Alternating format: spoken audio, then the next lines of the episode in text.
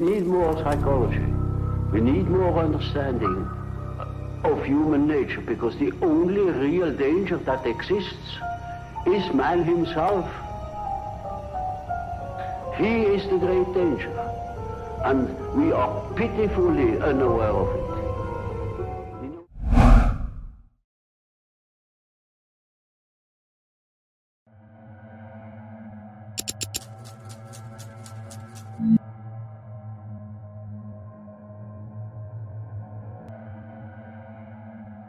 It is sometimes necessary to try out a disease aerosol on volunteers. In nineteen fifty-one, at Fort Detrick, Maryland, construction crews built a hollow metal sphere four stories high. Inside, germ weapons were to be exploded, creating mists of infectious aerosols for testing on animals and people. They called it the eight ball. Still allows the, the government to, to do open-air testing, for example, on Americans without their consent, approval, or knowledge even.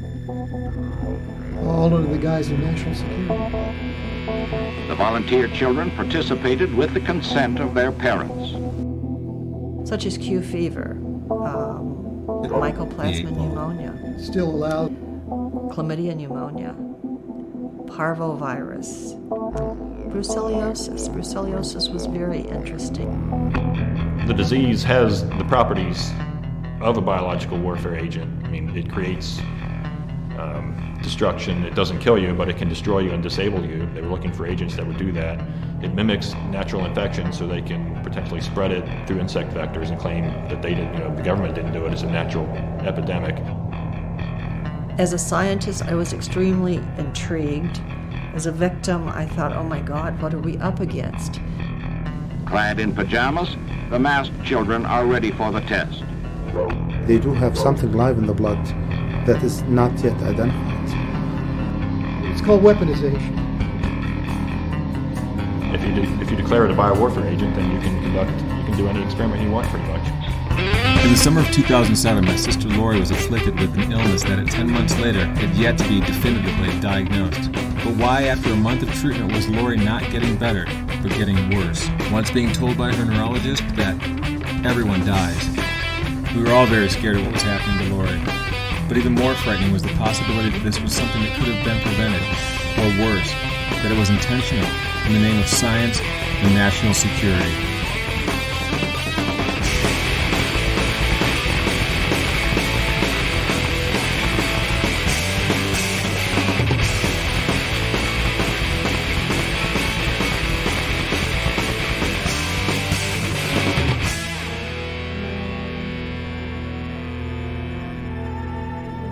You have to want to know. I mean, people people don't want to think. They don't want to be troubled. They want to watch T V and think that the world is fine. They don't want to think that their government is experimenting on people. And, and then they might have to do something about it.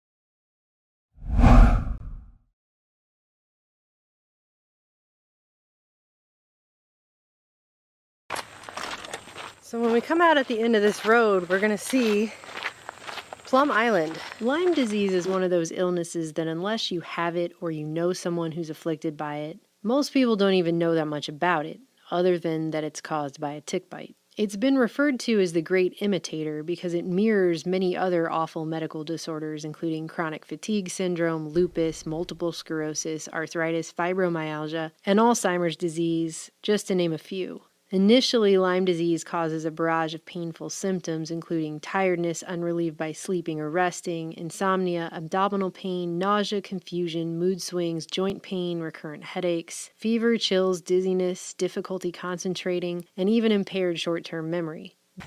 All along the sides of this road are some very thick woods and thick brush, and I'm just thinking how much we want to stay in the center of this path. Because I'm about sick and tired of weaponized ticks. But ultimately, it can harm organs and systems throughout the body, including the heart, the circulatory, digestive, and reproductive systems, and the brain and nervous system. Despite the fact that many people don't know that much about it, Lyme disease is becoming pretty common these days. According to the C D C, Lyme was the sixth most common nationally notifiable disease in twenty fifteen and the most commonly reported vector-borne illness in the United States, thought to affect some three hundred thousand people a year in this country. I'm from Missouri. We have a lot of ticks in Missouri, and I grew up in the woods, but it's not anything like you see here. The ticks are rampant. Strangely, though, when people attempt to get medical attention for Lyme disease, a lot of times they're told that Lyme disease is really rare and that they probably have something else. Many times a person is forced to go through exhaustive medical testing for all kinds of other ailments, and ruling all of those out before a doctor will even consider administering a test for Lyme disease. But I'll get to that later. You could walk in there for two seconds, step back out here, you'll be covered in ticks. Tiny little ones that are so small you basically need to go over your body for three hours with a high-powered flashlight just to even find the things to get them off of yourself. It's a nightmare. There may be a good reason why doctors are hesitant to test their patients for Lyme, even when those patients are fully willing to pay out of pocket for the testing for it, and despite the fact that for some reason in this era of modern medical technology, the test for Lyme is still woefully inaccurate. For the longest time, the government has been implicated in and repeatedly denied any ties to the creation and proliferation of Lyme disease in this country, despite some pretty compelling evidence to the contrary. Lyme disease was not officially recognized or discovered until the mid seventies, when there was an outbreak of what doctors originally mistook for juvenile rheumatoid arthritis in several southeastern Connecticut towns, including Lyme and Old Lyme, which is how the disease got its name. A cursory newspaper archive search revealed that the bacteria that causes Lyme, Borrelia burgdorferi, wasn't mentioned in print in newspapers until the year nineteen eighty-four, although Google newspapers came back with nothing at all. If you look at these towns on a map, you'll notice they are right directly across the Long Island Sound from Plum Island, which has been a government animal disease research facility since the mid fifties and doubled as a military biological warfare research facility, although the government denied it for decades. It's less than nine miles from shore to shore, the way the crow flies. Well, we're looking generally at the coast of Connecticut, where Old Lyme is located, just a short distance really across the sound. You'll also notice, if you look again at those maps I showed earlier, the outbreak and concentration of Lyme disease in this country centers around that place. The C D C admits that ninety-five percent of cases of Lyme come from just fourteen states, the majority of which are located around Plum Island. Plum Island's biowarfare history dates back to World War Two and Operation Paperclip, a top-secret government program to shield Nazi scientists from trial or punishment by quietly bringing them over to the U S and giving them new identities and U S citizenship in exchange for working for the government and military. One such Nazi scientist was Doctor Erich Traub, lab chief during World War Two for Nazi Germany's Insel Reims, a secret biological warfare laboratory on an island in the Baltic Sea where Traub worked directly under Hitler's number two, Heinrich Himmler. Traub's job included spraying viruses from planes over occupied Russia. Prior to the war, just by the way, Traub had been involved in Nazi activities in the U S at Camp Siegfried on Long Island, just thirty miles from where Plum Island would eventually be located, while he was here on a fellowship studying viruses and bacteria at, of all places, the Rockefeller Institute. Plum Island was specifically named for Cold War biowarfare research alongside Dugway Proving Ground and Fort Detrick back in the early fifties, when the U S biowarfare program and clandestine germ warfare trials first began. Erich Traub completed his Operation Paperclip duties working for the American Biological Warfare Program from nineteen forty-nine to nineteen fifty-three, during which time he consulted with the C I A and scientists at Fort Detrick before returning to West Germany in nineteen fifty-three to run the country's own Insel Reims-like experimental virus facility in Tübingen with the U S government's permission. Not only did U S D A officials visit Traub's lab over there, but Traub also briefly worked for the U S D A, which oversaw Plum Island, and throughout the fifties he was in regular contact with Plum Island's director, Doc Shahan. He was also at the Plum Island dedication ceremony in nineteen fifty-six and visited the place at least twice after that in fifty-seven and fifty-eight, when Plum Island's lead scientist Doctor Jacob Traum retired and the U S D A considered replacing him with who else? Doctor Erich Traub. Seems like they got the location idea for Plum Island from Insel Reims. Can't imagine who gave it to him. In the nineteen seventies, attorney John Loftus was hired by the Office of Special Investigations, a unit set up by the Justice Department to look into Nazi war crimes. He was given a top-secret clearance and allowed access to decades' worth of classified documents. Loftus turned up records of Nazi germ warfare scientists who came into the U S and experimented with dropping poison ticks from planes to spread rare diseases. He also specifically mentioned in his book, The Belarus Secret, that he received information that suggested the U S tested some of these poison ticks on the Plum Island artillery range during the early nineteen fifties when it was called Fort Terry. This story was further validated by attorney Michael Carroll in his book Lab two fifty-seven. Carroll claims that not only did a source who worked at Plum Island in the fifties tell him that some of the workers purposefully released ticks outdoors on the island in nineteen fifty-one, and that they all referred to one of the scientists involved as, quote, the Nazi scientist, but Carroll says he dug up a box of nineteen fifties U S D A files from the National Archives vault that included three folders, two labeled Tick Research and one labeled E. Traub. All three were empty. Even more damning, in an article in the Journal of Degenerative Diseases, Marjorie Tetchen reported that sixty percent of chronic Lyme patients are actually co-infected with several strains of mycoplasma, the most common one being Mycoplasma fermentans, which just so happens to be patented by the U S Army and Army pathologist Doctor Lowe. Today, the official story touted by government scientists is that the scientific evidence does not support Lyme disease originating on Plum Island. This is despite the fact that researchers at Plum Island were experimenting with hundreds of thousands of hard and soft ticks on Plum Island, where classified top-secret biowarfare research was being carried out by the U S military for decades, and that the first outbreak of Lyme happened right directly across the sound from Plum Island, where thousands upon thousands of birds fly, and despite the fact that they've been forced to admit culpability in the outbreak of other types of viruses on the island due to the unsecured nature of these experiments, especially in the early decades. Experimental animals for which being kept outside in open-air pens up through the late seventies, when a highly contagious foot and mouth disease outbreak on Plum Island in nineteen seventy-eight ended in the government being forced to put over two hundred of its own animals to death. The U S government continues to pretend like it couldn't possibly have had a hand in Lyme disease. Then again, the U S government has repeatedly denied that there was even any biowarfare experimentation going on on Plum Island for decades, up until documents proving otherwise were published by Newsday in nineteen ninety-three. Meanwhile, Canada has been complaining in recent years of Lyme disease proliferating there due to migratory birds picking up black-legged ticks when they fly south into the U S for the winter and come back up there with them. Of course, I guess it would be a P R lawsuit nightmare if they did have to admit any culpability of this after decades upon decades of Americans suffering and probably dying from Lyme, which they would obviously avoid at all costs in the interest of national security. Earlier, I mentioned that it's believed Lyme disease affects some three hundred thousand people annually in this country, but that number is basically meaningless because people are forced to go through a medical merry-go-round just to be able to get tested for Lyme disease in the first place.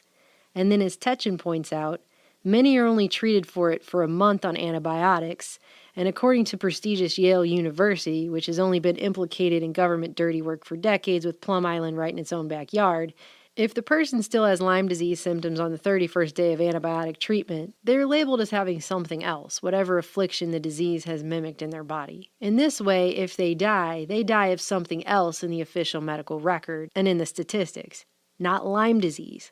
And they no longer get counted in the Lyme disease statistics. And that's after the patient goes through the rigmarole to even be able to get tested in the first place. My mother went through this when she lived in Missouri and was bitten by a tick and later found the telltale bullseye rash. Her doctor straight up told her Lyme disease does not exist in Missouri, and it wasn't possible for a Missourian to get it, and that it was all in her head, and even went so far as writing in her medical chart that the patient is convinced she has Lyme disease, even though her doctor apprised her of the quote-unquote facts. She ended up having to go to a different doctor and plead her case to him and essentially argue her way into even being allowed to get the test to begin with. This right here is how statistics continue to be toyed with, even to this day, in order to cover up an epidemic that is linked to government biowarfare research. If you've ever been to Long Island, you see the signs everywhere in parks warning you about ticks and Lyme disease. That place is absolutely infested with them. Decades of animal disease research and burying the wastes of that research on Plum Island itself has left the entire place an environmental disaster. And according to Carroll, Repeated attempts to decontaminate the crumbling, unsecure Lab two fifty-seven failed, and they finally had to build a whole new building on the island. But the thing is such a mess that U S D A and D H S, who jointly run Plum Island, started asking about moving it in the last decade. And you'll never guess where they decided to move the Plum Island Animal Disease Research Facility to. Very creepy stuff. And yet somehow they find a way to make it even creepier than Nazi-connected bio research agents, because they're about to move Plum Island, or have already started, to move it to Manhattan, Kansas, in the middle of cattle and G M O crop country. And Tornado Alley. And Tornado Alley. So what could possibly go wrong? Well, how about everything? Manhattan, Kansas. Basically right smack dab in the middle of the country. That's right. As Congressman Michael Burgess pointed out at a September two thousand nine Oversight and Investigations hearing on federal oversight of high containment biolaboratories held before the Committee on Energy and Commerce, which was held a week after, by the way, the vote on the House resolution to move the Plum Island facility to Kansas, quote, "The language of the resolution proudly touted that forty-five percent of the fed cattle in the United States and forty percent of the hogs produced in this country are in Kansas. Considering that hoof and mouth disease, which is the primary research being done at Plum Island, is a disease which can spread with devastating swiftness from humans to cattle and hogs, shouldn't we have done our O and I hearing on the scientific evaluations being done at D H S before we voted on a resolution saying that Kansas was the best pick? Gee, you think?" Yeah, a lot of people would probably say, so what? No big deal to Island of Doctor Moreau. Just a little genetic engineering, little mutants, a little hybrid. A few diseases. Little animal cells in our human D N A, little diseases here and there. Yeah, no big deal.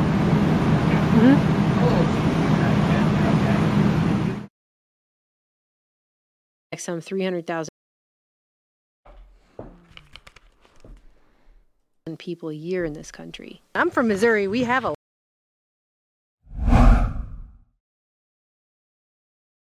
All right, welcome to the Bio-Sci-War from Tyler Bloyer dot com, the Tyler Bloyer dot com live streaming podcast where I go through uh, series and things that I want to cover, uh, whatever comes to my mind, and in a stream of consciousness sort of get that out into my website, Tyler Bloyer dot com. And currently we've been working on the series, the Bio-Sci-War, and today is the TikTok Bio-Op. Uh, we are now about five episodes deep, five to seven, depending on how you want to count. The first two things that I covered in the series, uh, which you can find on Tyler Bloyer dot com. Let's just take care of a little bit of housekeeping here so I can not have that start playing. And we'll just go over to uh, Not That. That's coming up soon. Got to get the buttons right. Uh, the episodes in this series, again, I, I think it sort of started out with getting ready for Human two point oh, then the total PSYOP awareness, then purpose and scope, commencement of hostilities, strategic psychological operations, double-edged developments, and now today we're on the TikTok bio-op, as I discussed last week. But we will be covering, uh, wrapping up a little bit of what I had uh, last week on the table that I wasn't able to get to. And yeah, last week was, there's a number of things that went on over the weekend. I won't go into detail, but it impeded me a little bit to execute completely when I went back and reviewed the material. But we're always improving here, and appreciate the patience of those watching me fumble around in the control room here live, trying to get things going. Uh, for the most part, I won't give up unless the computer or the internet gives up on me. So, so far we've done all right at not having a complete cat, uh, catastrophe, you know, live on the show. So Cassandra, she's in the control room today, and a couple others in the audience. She's giving, going to give me feedback if something goes wrong with the audio. And I've seen there's some uh, live viewers letting me know if there's something that goes majorly wrong. You saw the opening clip there. The first one will be in the show notes. It's not in there right now because I kind of found that toward the end of uh, me getting ready for this show and felt like it was a good, exciting intro to put there.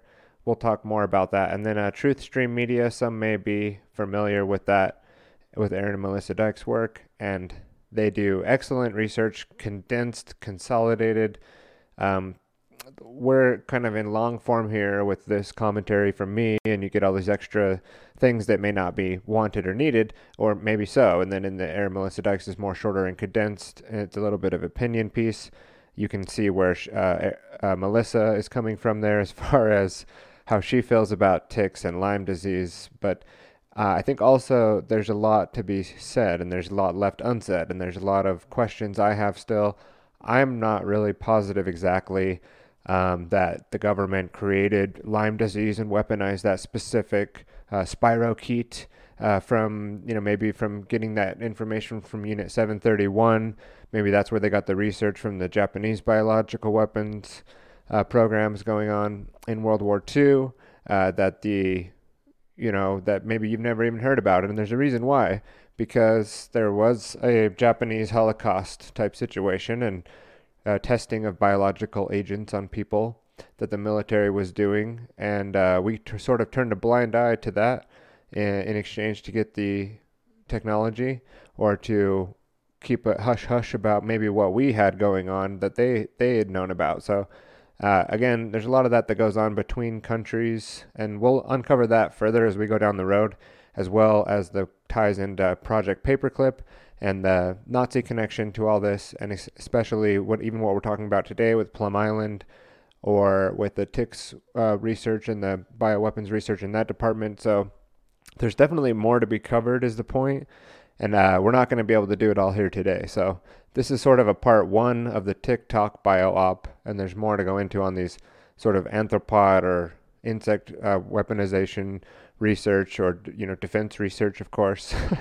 It's defense research, uh, you know, in case in case the swarm of, uh, you know, biological weapons from another country, you know, we get attacked by that. We need to know how to react to this, right? So again, going back to the logic, the double-edged Uh, developments that we went into last week, and dual use and uh, bioweapons research versus offensive and defensive, it gets into this endless, you know, wagging the dog situation where, you know, we, we can justify testing, you know, bacteria aer- aerosol sprays on the coast of San Francisco, or dropping ticks all over the United States, as we heard uh, Aaron or Melissa saying there in that opening clip. And we'll discover a little bit more about that today as we go down into the bio-sci-war front lines here today. And uh, appreciate those hanging in here with the live stream. Uh, again, my p- premise, the thing I've sort of put forward and I'm willing to change on, again, I don't have it all figured out, none of us do, would be that there, you know, I guess I could say there could have been an accidental release of the SARS-C o V two, uh, you know, gain-of-functioned uh, virus that was uh, studied and, and gain-of-functioned, at, functions added to or allowed to, you know, encouraged to uh, mutate in a particular way to become more vir- virulent or more uh, contagious, basically, uh, and airborne as well. And there's some evidence that we uncovered in the last week's episode from two thousand eight, and also a Lancet article back in like two thousand three, uh, the British uh, medical journal, very prominent there in, in Britain, and uh, went over how they're basically able to three D print, you know, these uh, chimera viruses in a lab and sequence out the genetics and make that readily available, you could say. Not as much as like a three D printer, that's an exaggeration, but getting the equipment together and being able to essentially uh, a, a person with malicious intent could create this virus and release it. Now, I err more less on the side of that and less on the side of it being an accident, more on the side of this being a controlled sort of situation, a controlled release, getting out ahead of the situation, being able to then clamp down and get the funding for the research, even you could just say in that way. And a lot would see that as a lot more conspiratorial. Um, this would be considered con- uh, similar to still, you know, twenty years after the fact, there's still people who will not investigate, not look into the possibility of something like nine one one being anything but exactly what the official government story says that it is, and that there's no chance that there's any you know, other things going on there. There's no chance that the U- United States government would be involved in that at all. And then there's there's other people who would have seen that immediately as soon as uh, witnessing the event, based on, you know, not that they could actually prove it at that point, but that they could surmise based on what they had researched up to that point, or based on their what they had understood at that point about how the intelligence organizations in this country and around the world operate, and the types of false flag terrorism events that have gone on in the past, as well as things like uh, uh, dark occult rituals and, uh, you know, hypnotic or like uh, mass mind control, uh, dark satanic rituals, things like that that go on. And uh, without having any foreknowledge of anything like that, or any of that being involved with any part of the U S military, the U S intelligence apparatus, or any of the Bush dynasty or anything like that, you you would not see that event in the same way as someone who did have that information, right? So similar, you know, how I'd, I'd make a claim, and then it would take a long time to flesh out that claim, flesh out that argument, and make sure that I can provide enough information that I felt like other people who had thoroughly gone through that could at least accept the fact that it's possible that this would be an, an intentional event when talking about, you know, COVID nineteen, or even going back to previous pandemics, or the anthrax attacks, or other biological weapons agents, events that have gone on that are more or less, you know, military operations, uh, military war games, they call them, or tests, you know, that go live, essentially, go real world, and they're able to kind of, you know, b- manage the outcome of that event. It's the, you know, problem, reaction, solution, as David Icke would say, and not anything to do with Hegel and his philosophy, but dialectical mechanics, I suppose, and looking at, you know, making a situation occur so that you can then organize the outcome and control, you know, the resolution and move things forward in a direction that's more beneficial to, you know, your overall worldview and, and plans, and even evil plots or whatever. So someone like Klaus Schwab and the Great Reset, or the London School of Economics getting in on board, or the Rothschilds, uh, uh, certain members of their family, uh, Lynn Forrester de Rothschild and the Pope, and uh, Prince Philip getting on board with, uh, or Prince Charles getting on board with the inclusive capitalism thing, basically what's looking coming into view as like worldwide communism two point oh, like a neo-communist uh, plot.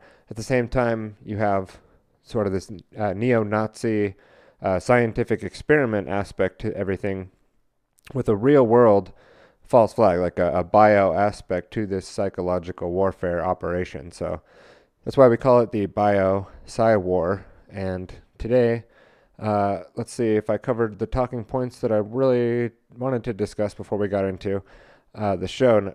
Exactly, we got quite a bit to go into today, so just like last week, I'll try to speed along. Um, I may not give as much commentary as I've done here in the intro throughout, and just try to rather display the information, uh, put it down on the on the podcast so it's documented, and building out the story. So again, if you're starting here in the Bio-Sci War, there's nothing wrong with watching it live if that's uh, what you're doing.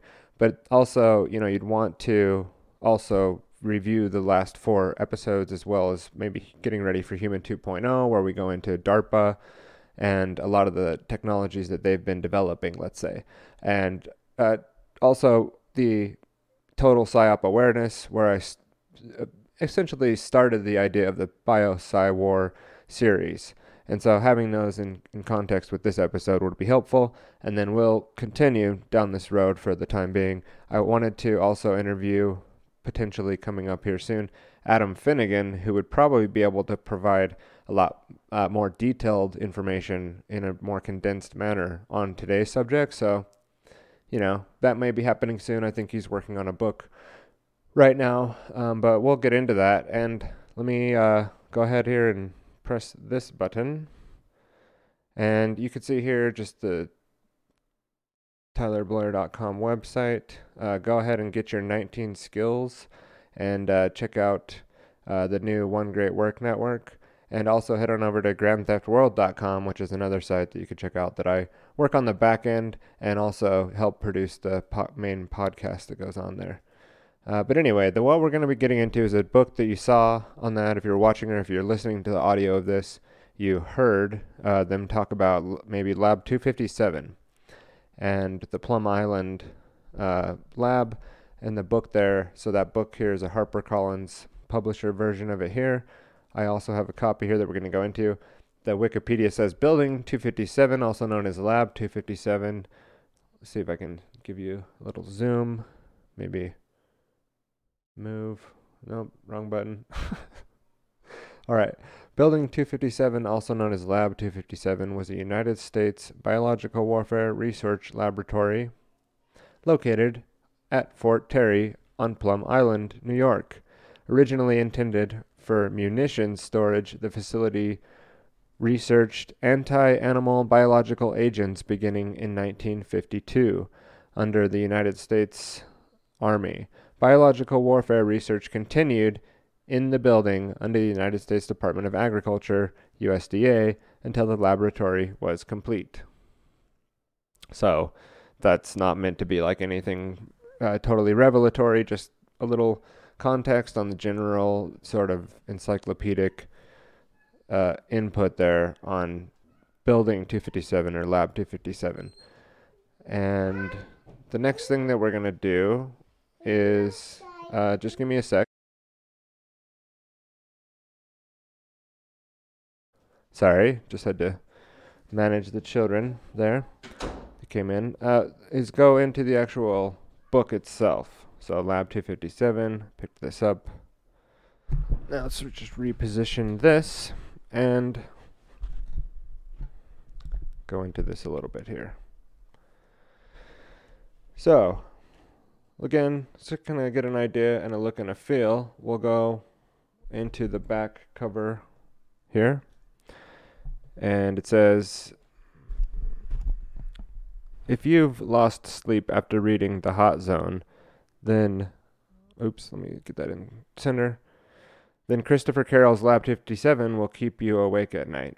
It's one of the best pieces of investigative reporting you'll read this year. Lab two fifty-seven's is a must-read uh, reading for the post nine eleven world, says Nelson DeMille. So these are just reviews, but we'll read them anyway. Uh, the next one says, if we're lucky, someone in the media will read this carefully researched chilling expose of the potential catastrophe and force the government and force the government to do something about it. So I guess maybe that's uh, you and I who are supposed to be those lucky. Uh, if this person's lucky, then these people will make more people aware of this. So that's what we're, I guess what we're doing here today.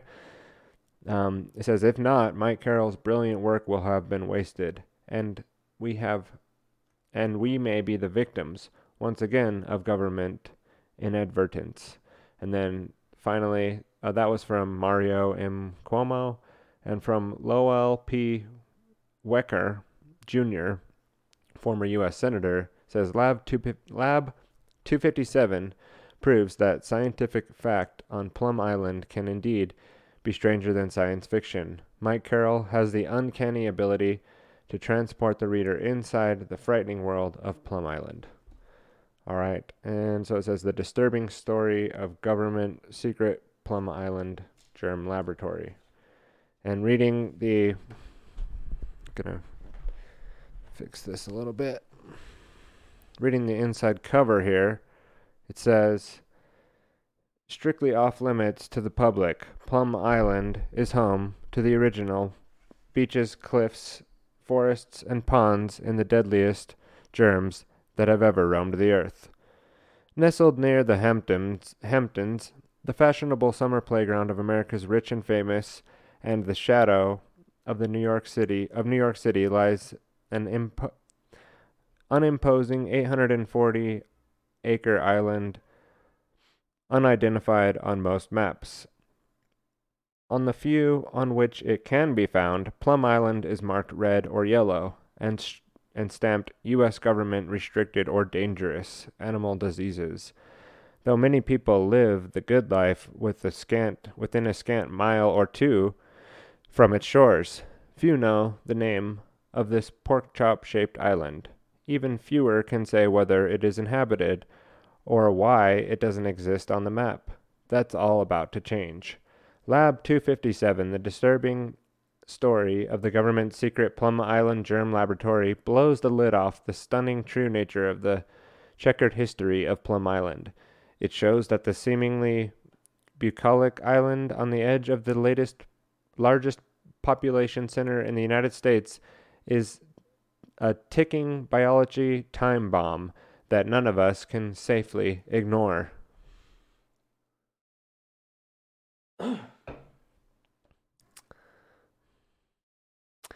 Based on the innumerable, innumerable declassified government documents, scores of in-depth interviews, and access to Plum Island itself, this is an eye-opening, sp- suspenseful account of the federal government's germ laboratory gone terribly wrong. For the first time, Lab two fifty-seven takes you deep inside the secret world of and presents startling revelations including virus outbreaks, biological meltdowns, infected workers who were denied assistance in diagnosis by Plum Island brass, the periodic flushing of contaminated raw sewage into the area waters, and the insidious connections between Plum, Plum Island Lyme disease and the deadly nineteen ninety-nine West Nile virus breakout. An exploration of the complex world of microbiology, viruses, and bacteria. Lab two fifty-seven also shows how the U S Department of Agriculture, which was ran by, sorry, let me start that over. I was making sure I was in screen there.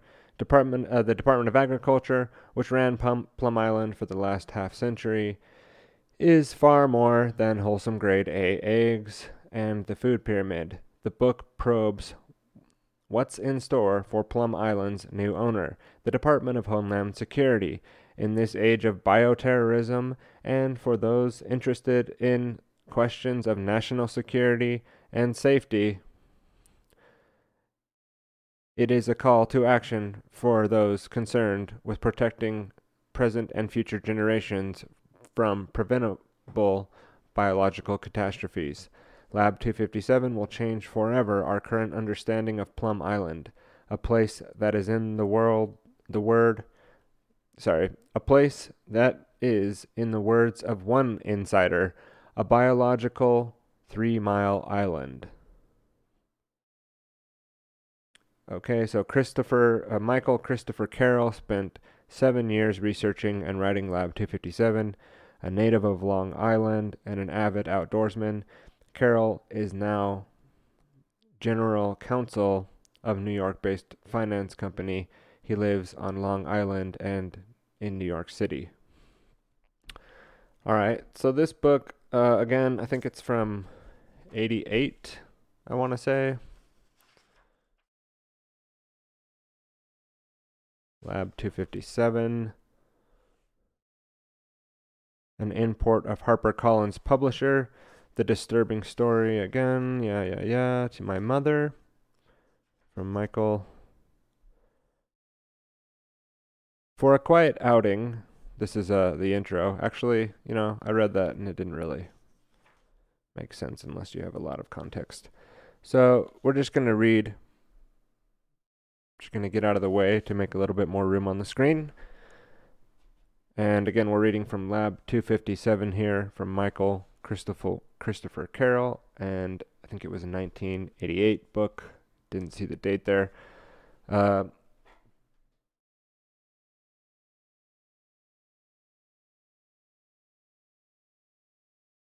I was just checking on that really quick uh, to see if I could find really quick when the published date was.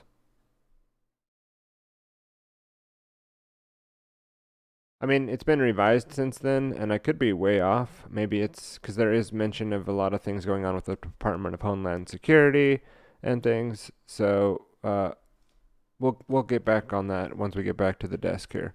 But for now, we'll just continue reading on. And a, a message to the reader in the beginning here. And it says, statements made during interviews and direct quotes from primary materials are contained in quotation marks, and I altered some of them slightly for grammar. Fictitious names are used to, to protect the identity of sources, and they too are contained in quotes.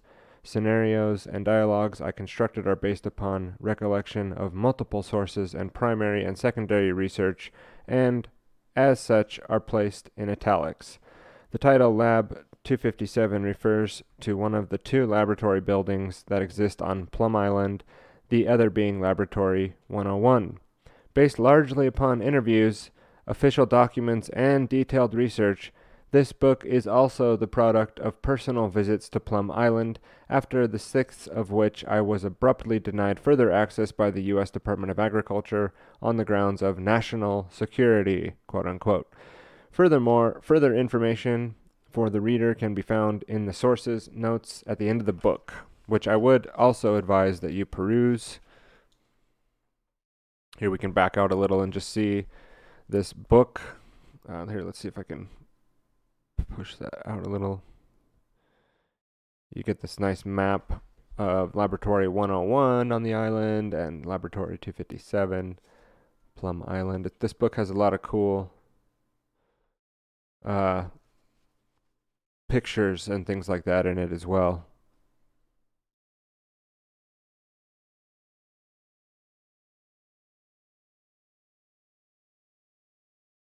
I'm still here. I was just, again, checking on something.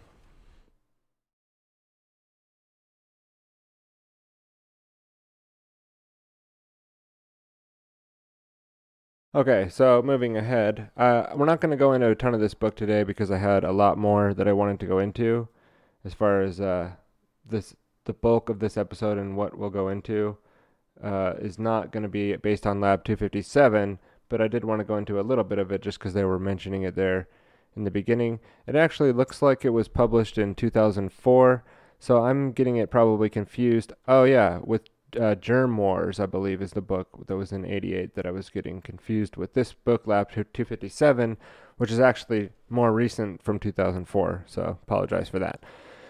Okay, so I'm glad I cleared that up before going further. Uh, here, we're just going to read from this section, The Lyme Connection. Okay, so, Dear Anne, have you ever heard of Lyme disease? So this is like a, a letter sort of quote here in the beginning of the book. And it says, I am writing this letter because I know you can help thousands of people by warning them about this awful sickness. I have been battling it for eighteen months. Frankly, I am not doing well. It would be impossible. Possible for me to describe the emotional and physical pain that I have been through. I am forty-two year, a forty-two-year-old man, married nearly twenty years, and have a family. The days of slinging in a hundred-pound sack of birdseed over my shoulder and walking in the backyard are over. Today, I can even lift. A, I can't even lift a five-pound sack of flour. There was a time when I could play Uh, nine musical instruments. I sang in the church choir. I ran in my own. Sm- I ran my own small business, and today I do none of the above. I am saving all the energy to fight Lyme disease. The treatment cost a staggering. Um, the treat the treatment costs are staggering. An I V antibiotic therapy runs from about one hundred fifty dollars to four hundred seventy-five dollars a treatment. We have already taken out a third mortgage on our home. Had been aware. Of, um, had I been aware of all the symptoms from the beginning, I would have had fifteen dollars worth of oral antibiotics, and that would have done the job. Thank you, and I'm allowing from. Okay, so anyway, that was an opening letter, apparently, to someone about the, getting this biological weapons research out there. I'm just making an adjustment in the technical setup here to make it easier for me. And, uh... that's really important about the antibiotics there and getting uh, Lyme, potentially having Lyme disease and potentially treating it with antibiotics. And we'll hear more about that later on in the episode. So keep that in mind. If you uh, ever are coming up against uh, Lyme disease or p- think that you might have it, it, it seems to be that antibiotics are highly effective. I'm not promoting the use of antibiotics Uh, frivolously or something. I'm saying that, that that could be a potential lifesaver and save you a lifetime of pain, uh, as we'll know more here coming up. But we're just learning for now, so let's keep going.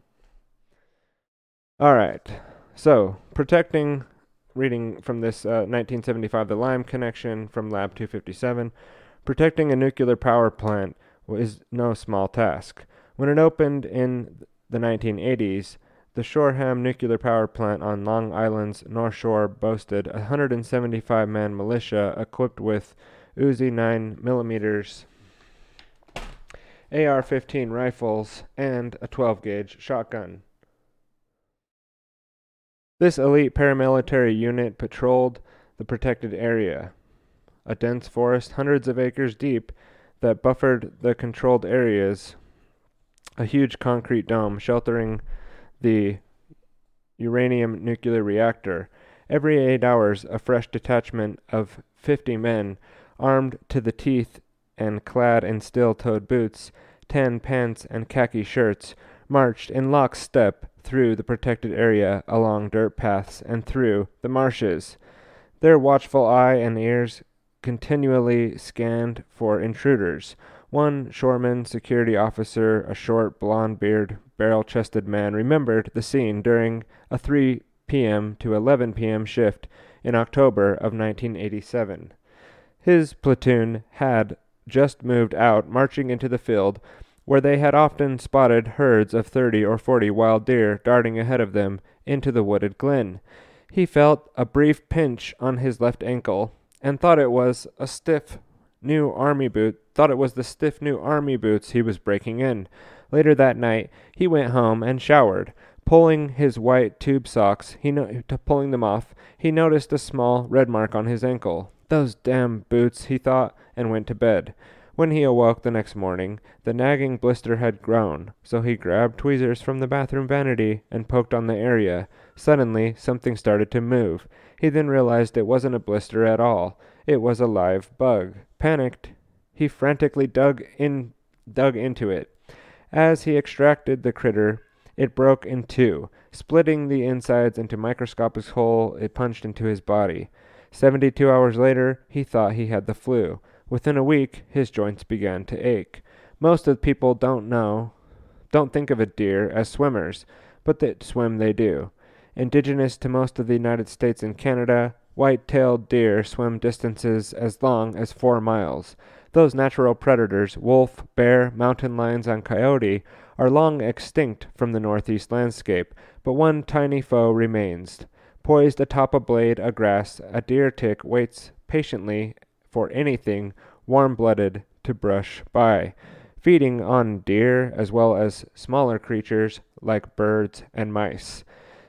The tick jumps abroad, aboard and pierces its sharp mouth hooks into the skin of the unlikely host. Unlucky host, by the way.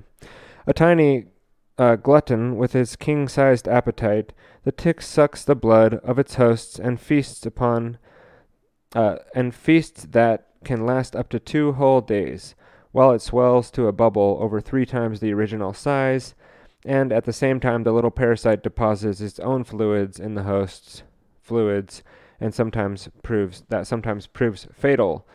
The feeding habits of ticks and the swimming abilities of deer were little consequence to the old residents of Lyme of Old Lyme, Connecticut, in July nineteen seventy-five. This quaint New England town is, for the most part, an upper-crust community with tree-lined streets and fine uh, colonial and federal-style homes. As one of America's oldest towns funded by English Puritans, Old Lyme was enjoying its tricentennial as the nation prepared for a bicentennial, but strange set of occurrences uh, that year would forever change its reputation from a warm, charming enclave to a place of fear and despair. Old Lyme, nestled in the banks of Connecticut River, just as a shade north of Long Island's sa- Sound. Let me start that over again. Let me check the screen, make sure I'm on screen. Okay. Old Lyme, nestled on the banks of the Connecticut River, sits just a shade north of the Long Island Sound. The midsummer weather in nineteen seventy-five was typical for the coastal Connecticut, hot, sticky, and humid. As As little ones frolicked in the sun, ignoring the blistering heat, and grown-ups sought refuge on their porches by night, grateful for the uh, balmy summer breeze, Polly Murray and Judith Minch noticed something unusual about their children. Seemingly out of nowhere, they were showing signs and of strange physical and mental ailments. Alarmed, the two mothers quickly phoned their neighbors, who were observing strikingly similar conditions in their own children. Many of the kids in this neighborhood and some of the adults were suffer- suffering from the same skin rashes, throbbing headaches, and painful swollen joints. Okay, so I'm still, I'm just reminding, I'm reading from page, uh, from the book Lab two fifty-seven, a book on Plum Island, The Disturbing Story of Government Secret Plum Island Germ Laboratory, a book published in two thousand four, uh, written by Michael C. Carroll. And uh, we're just reading sort of the introduction here. And uh, let me keep, continue on, on page uh, five. Together, Polly and Judith brought their concerns to the Connecticut Department of Health, which immediately appointed physicians from Yale University to investigate. Initially, initially the doctors misdiagnosed thirty-nine children and twelve adults with juvenile rheumatoid arthritis, a condition they named Lyme arthritis after the town where the strange outbreak occurred. Two years later, scientists linked Lyme arthritis to the bite of a deer tick, and in nineteen eighty-one, Doctor Wally Burgdorfer, a researcher at the National Institute of Health, discovered a thin spiral bacteria, in technical terms, a spirochete, immersed at the fluid of a, tick, a deer tick. He proved that the new spirochete was to blame, not for the Lyme arthritis, but entirely for an ailment, for an entirely new ailment, Lyme disease. So they, they thought Lyme arthritis.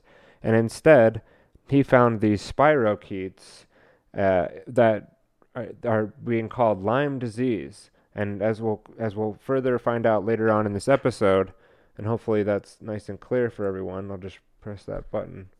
Uh, there's maybe not exactly one thing here in the in the ticks that were making people sick. There could be a number of things. It could be a combination of things uh, that are making people ill uh, still to this day. And uh, yeah, again, someone in the chat says, truly a horror show disease. And yeah, I've not... Uh, Some this has been hard research to go through, and I'm not even scratching the surface of the stuff that goes on. And there's some uh, more heart-pulling things that we'll go into later this episode about uh, the people that are being affected. Okay, so Borrelia burgdorferi, B D, named in honor of its discoverer, attacks humans in a number of ways, which is one reason why it remains difficult to diagnose. Characterized by symptoms such as facial paralysis and stiff swelling in the neck and joints, B B, yeah, B B also causes maladies like meningitis and encephalitis, both swelling of the brain and cardiac, cardiac, uh, sorry, cardiac problems, including atro, uh, atrioventricular block, uh, my, uh, myocefencarditis, and cardiomyalgia. Again, if I can't exactly pronounce the word, I'll just plow through it and not uh, continue to excuse myself in some of these larger medical terms where, you know, me, I'm just a lowly uh, researcher here who went to public school. So it's surprising that I can read these books at all. Just kidding.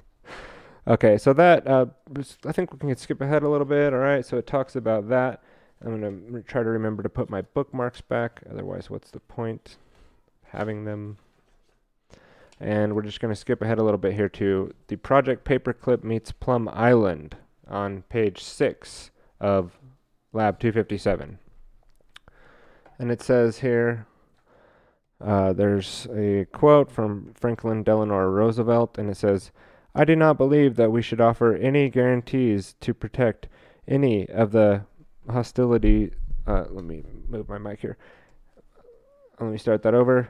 I do not believe that we should offer any guarantees to protection in the most hostilities period to Germans. Among them may be some who should properly be tried for war crimes, or at least arrested for active participation in Nazi activities. And that was Franklin Delano Roosevelt in nineteen forty-four, apparently. Uh, we'd have to go look and see where that was quoted from. Uh, so, to the victim, victor belongs the spoils of the enemy. That's U S Senator William Marcy. And continuing on here from Project Paperclip meets Plum Island on page six. I often think and almost tremble at what could have taken place had our Teutonic enemies been more alive to this. It is said that some of their scientists pointed out the advantages to be obtained from the artificial sowing of disease agents that attack domestic animals. Fortunately, blunders existed in their Teutonic camps as in our own. Consequently, this means of attack was, sorry, starting over. Consequently, this means of attack was looked upon as a scientific poppy dream. If as much time and money were invested in biological agent dispersion as in one bomber plane, the free world would have almost certainly gone down, gone to defeat. The audience murmured in acknowledgment, but one dedication day V I P stirred uncomfortably. The dictator, or sorry, the director of the new virus laboratory in the Tübingen, West Germany, personally invited by Plum Island director Maurice S. Doc Shahan. The mind of the brown-haired man with the scar above his face and upper lip held a dark secret. He sat there, perspiring, staring at Doctor Mitchell through his gray-brown eyes, wondering how many people knew his past. For he, Doctor Eric Traub, was the Teutonic enemy. Strangely enough, he had every right to be there. He was one of Plum Island's founding fathers. So that we're going to learn more about Eric Traub later on in this, uh, continuing on with the Project Paperclip meets Plum Island.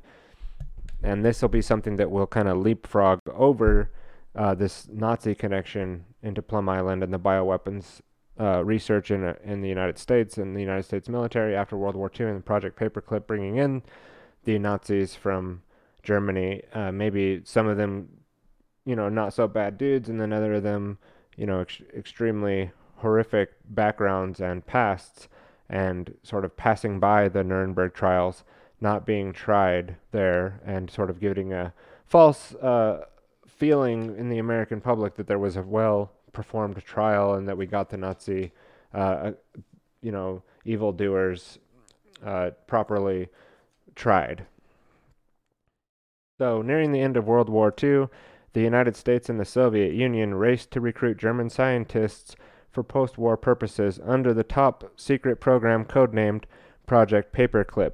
The U S military pursued Nazi scientific talent like forbidden fruit, bringing them to America under employment contracts and offering them full U S citizenship.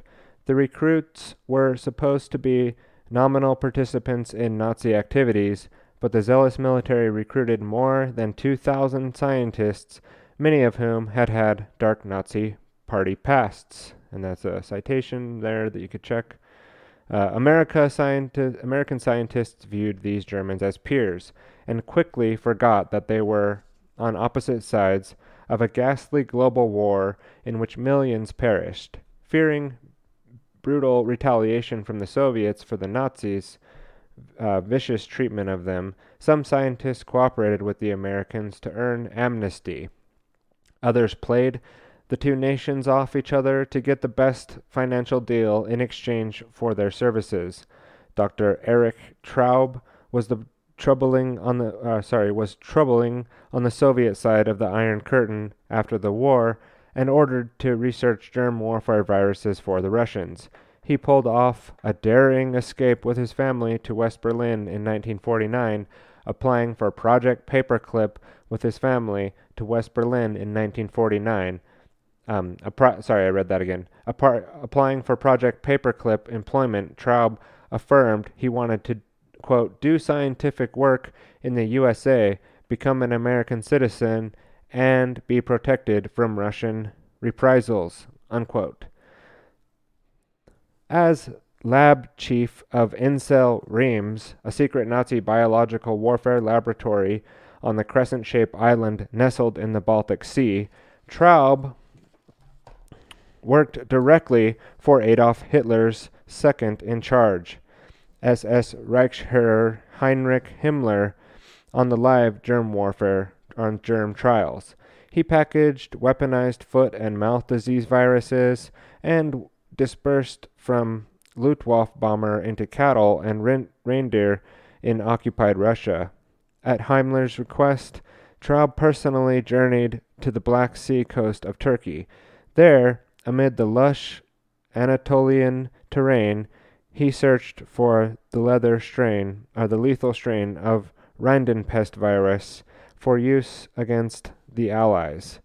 Earlier in the war, he had been a captain in the German army, working as an expert on infectious animal disease, particularly in horses. His veterinary corps led the germ warfare attacks on horses in the United States and Romania in World War One. With the bacterial uh, bacteria called glanders, he was also a member of the N S K K, the Nazi Motorist Corps, a powerful Nazi organization that ranked directly behind the S A, the Stormtroopers, and the S S Elite Corps. In fact, the N S K K's first member among the nineteen thirties was Adolf Hitler himself.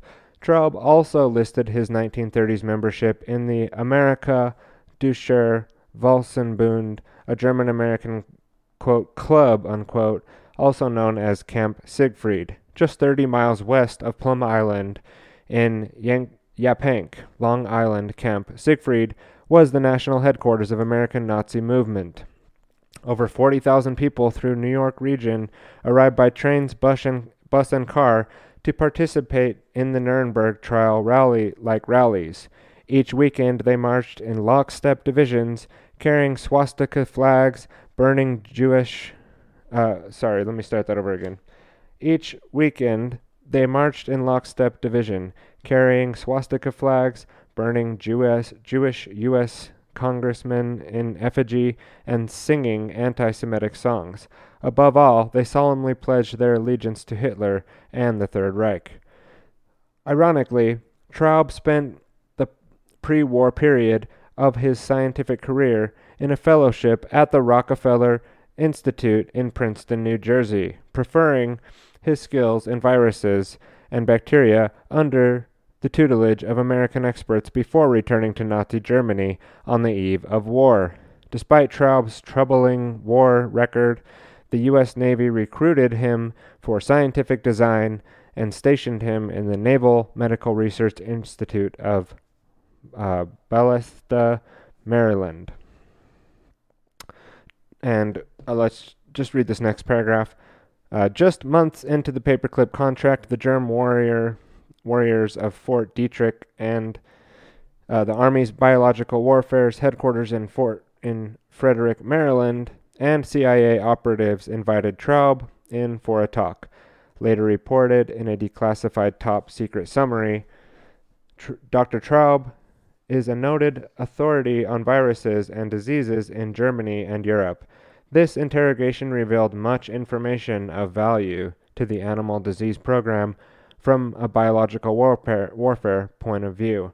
Doctor Traub discussed work done at a German animal uh, disease station during World War Two and subsequent to the war when the station was under Russian control. So that is highly interesting, right? And there's more on Eric Traub uh, that we could go into here in this book, and that we will Uh, likely need to be covering in the future on the Bio-Sci War. Uh, I'm going to skip way ahead in this book. And see. Mainly I just wanted to peruse some of that with you to draw that connection to Lab two fifty-seven and uh, Operation Paperclip, Eric Traub, and uh, Nazi scientific biological weapons research. Uh, this is also this is a page, page from Eric Traub's Operation Paperclip application. The Nazi germ warfare scientist was smuggled into the United States in nineteen forty-nine and worked with the C I A, Army, Navy, and U S D A. He was a founding father of Plum Island and the National Archives. Uh, that's in the National Archives and Records Administration. And there's this, uh, the number of cases, outbreak, pattern you can see there, and where the outbreak is centered around, um, being Plum Island and Connecticut there. Number of pictures in this book. Again, an interesting one to go through. Now, there's definitely plenty more to cover in that, but I think we're going to leave that now, there for now, and move on today with the TikTok bio op. And let's see, what do we got next on the docket here? So now last week we went into double-edged innovations, and the episode specifically that we did was called Double-Edged Developments. And in double-edged developments, I ran short on time and went, began to go into this book, uh, this pamphlet or document, you could say, called The Double-Edged Innovations, Preventing the Misuse of Emerging Biological Chemical Technologies, um, by Jonathan B. Tucker, um, from July of two thousand ten. And this is from the Defense Threat Reduction Agency. Um, these agencies sort of pop up every now and then, and we could go more into the actual history of that. I'm just more pulling these open to put them in the show notes so you can read more about the Defense Threat Reduction Agency if you're interested here. And it'll it'll come up more in the future as well, uh, this particular entity. And uh, from what I recall, it's more of a neocon, you know, Project for a New American Century sort of uh, entity.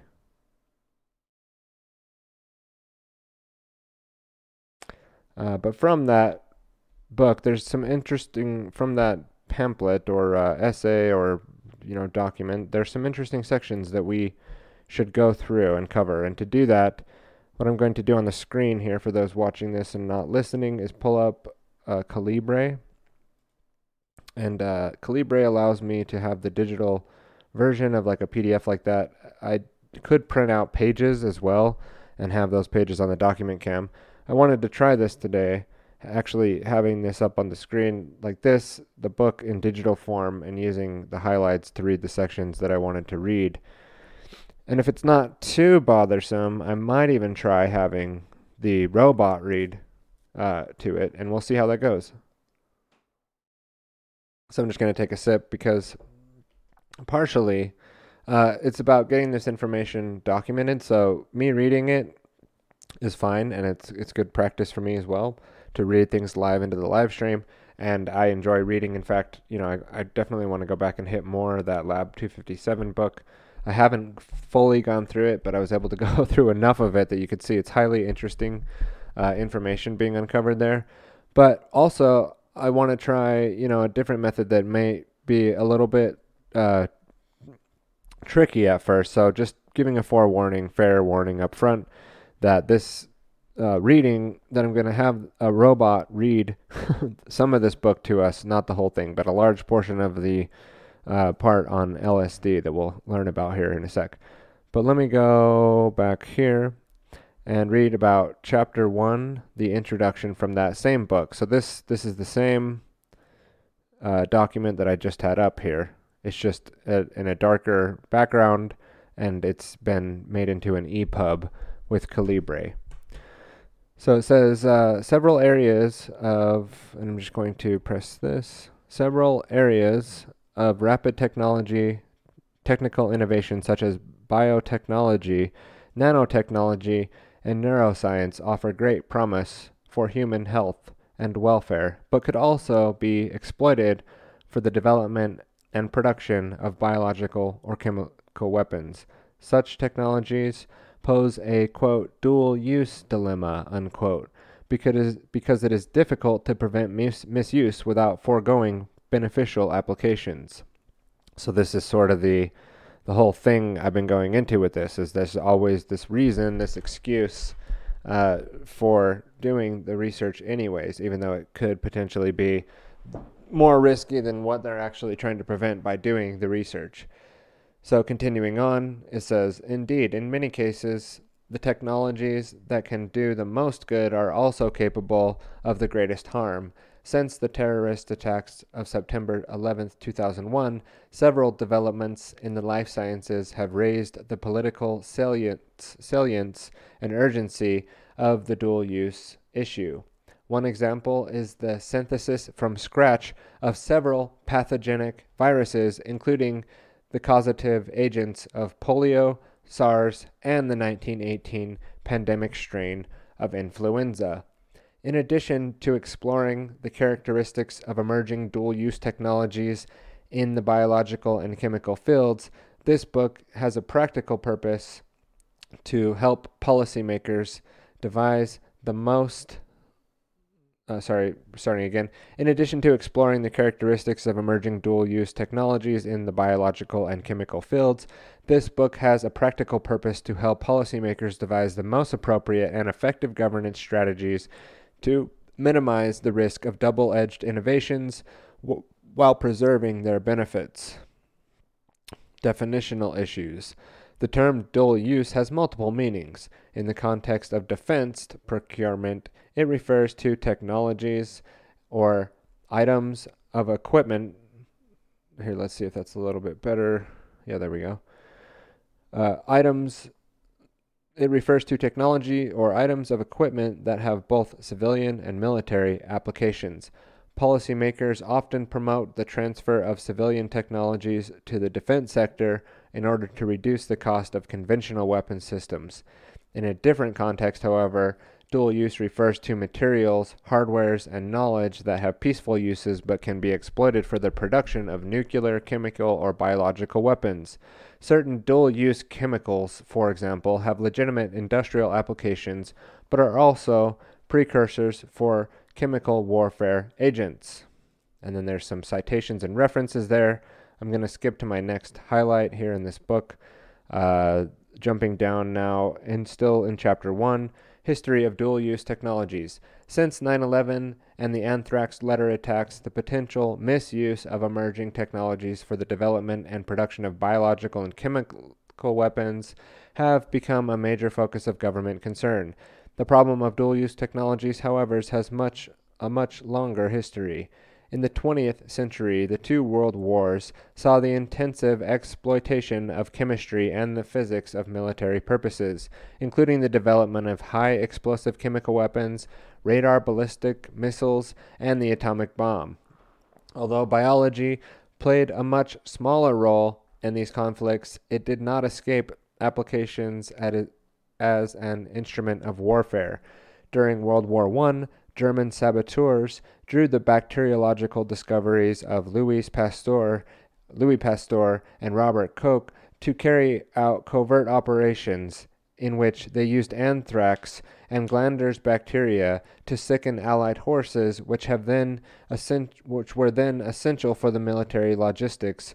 Before and during World War Two, the United States and Soviet Union, Britain, France, Germany, Japan, and other countries harnessed scientific advances in microbiology for the development of offensive biological warfare capabilities. Imperial Japan was the only country that actually used biological weapons during this period. Between nineteen thirty-two and nineteen forty-five, Japanese military scientists developed a variety of biological weapons agents, tested them on human prisoners, and employed them against eleven Chinese cities.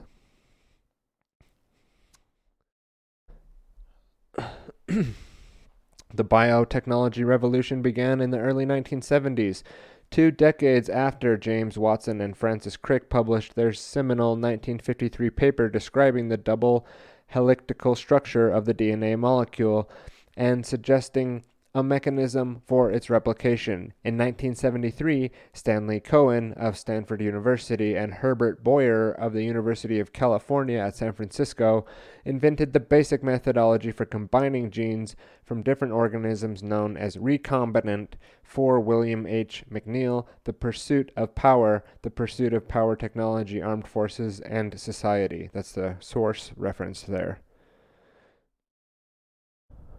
Um, okay, I'm just going over some of the tech here really quick. This is a one-studio, one-man production, so uh, we utilize things like a Stream Deck and other tools to help keep things going smooth. And then I just monitor in my headphone, and if I don't hear myself talking at some point, then I'll know something has gone wrong. All right, so again, right now what we're reading from is the Double-Edged Innovations Preventing Misuse uh, for Emerging Biological Chemical Technologies, and this was from the Defense Threat Reduction Agency Advanced Systems and Co- Concepts Office, uh, written in two thousand ten. And we're just going through in the bio site war and trying to Uh, and what, what we've been doing in the Bio-Sci War is drawing the connection between the U S military, uh, Project Paperclip, uh, the Nazi biological weapons research, and the Japanese biological weapons research information throughout World War One and Two, and tying those connections into all the way up, up until we're looking at uh, SARS-C o V two and what these people were looking at in the early two thousands as far as uh, this being something easily replicatable in a lab, something that a malicious actor could easily get a hold of and release, and uh, in my theory being that this was then a controlled release. Uh, if you look at things like Event two oh one, if you look at the Clade X, if you look at uh, Bill and Melinda Gates' uh, investments into Moderna and DARPA's uh, research that they've been doing along with Moderna and the mRNA vaccines, it seems much more likely that that was a uh, released biological agent by, not saying necessarily like the U S government or the U S military, but factions, black factions of intelligence agencies that are now completely mingled in in this corporate fascist, uh, you know, worldwide global reset thing that's that's unfolding here. Uh, nightmare, you could call a chimeric nightmare, you could say here now, still reaching into twenty twenty-one, where people would say, well, you know, someday things are going back to normal. And my perspective is that it's far from that, and that things are only going to get more uh, insane, more completely out of control as far as from the perspective of human safety, human freedom. And uh, moving forward, maybe some of the information we're covering here today could help people see a wider perspective on who we should be worried about, or what sort of people or what sort of questions we should be asking of those people uh, as we kind of unfold the bio-psyop. So, potentials for misuse, jumping down into chapter eleven, I believe I'm on at this point, uh, a section here called Potential for Misuse. The ability to understand, modify, and ultimately create new life forms represents a scientific paradigm shift with a substantial potential for misuse. Once the standardization of genetic parts and modules has progressed to the point that they function reliably and can be inserted into a simplified bacterial genome for application, the technology will cross a threshold of dual-use potential. Predicting when this threshold will occur depends on the speed at which the field progresses. In principle, malicious actors could exploit synthetic biology to increase the efficiency, stability, or usability of standard biological warfare agents, or to create new ones. To date, however, the primary concern with synthetic biology has been the synth- synthesis of known pathologic, known pathogenic viruses rather than the use of standardized parts to create entirely novel pathogens. Since parts-based synthetic biology is still a cutting-edge technology, bioterrorists would have to overcome formidable technical challenges to exploit it for a harmful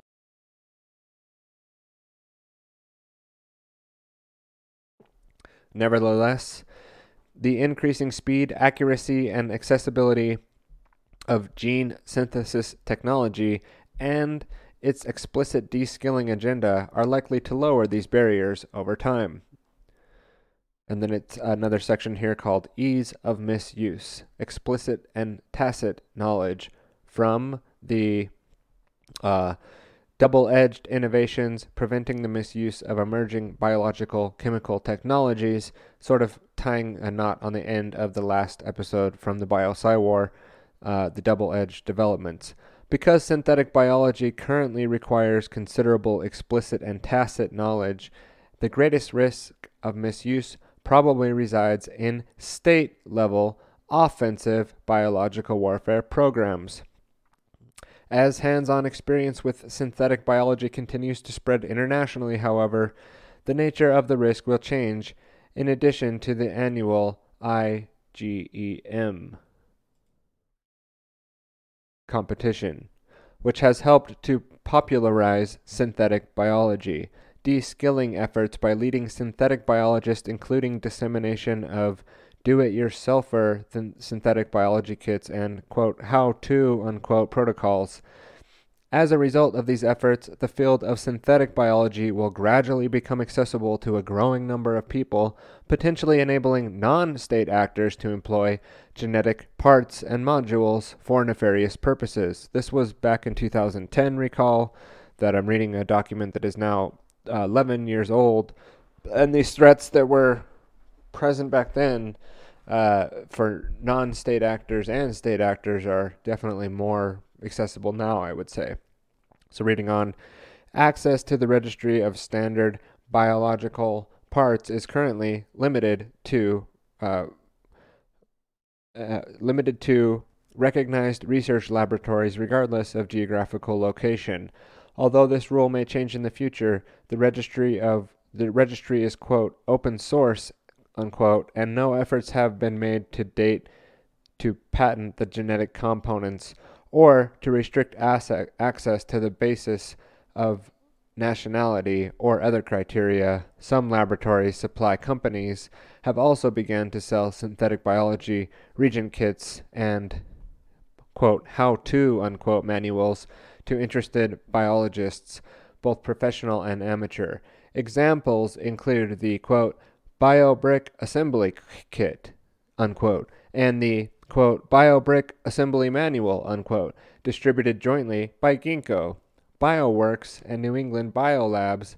Given the early stage of development of the parts-based synthetic biology, the risks that the terrorists or criminal groups could order standard bio- biological parts and construct an artificial pathogen for harmful purposes must be assessed as extremely long-term.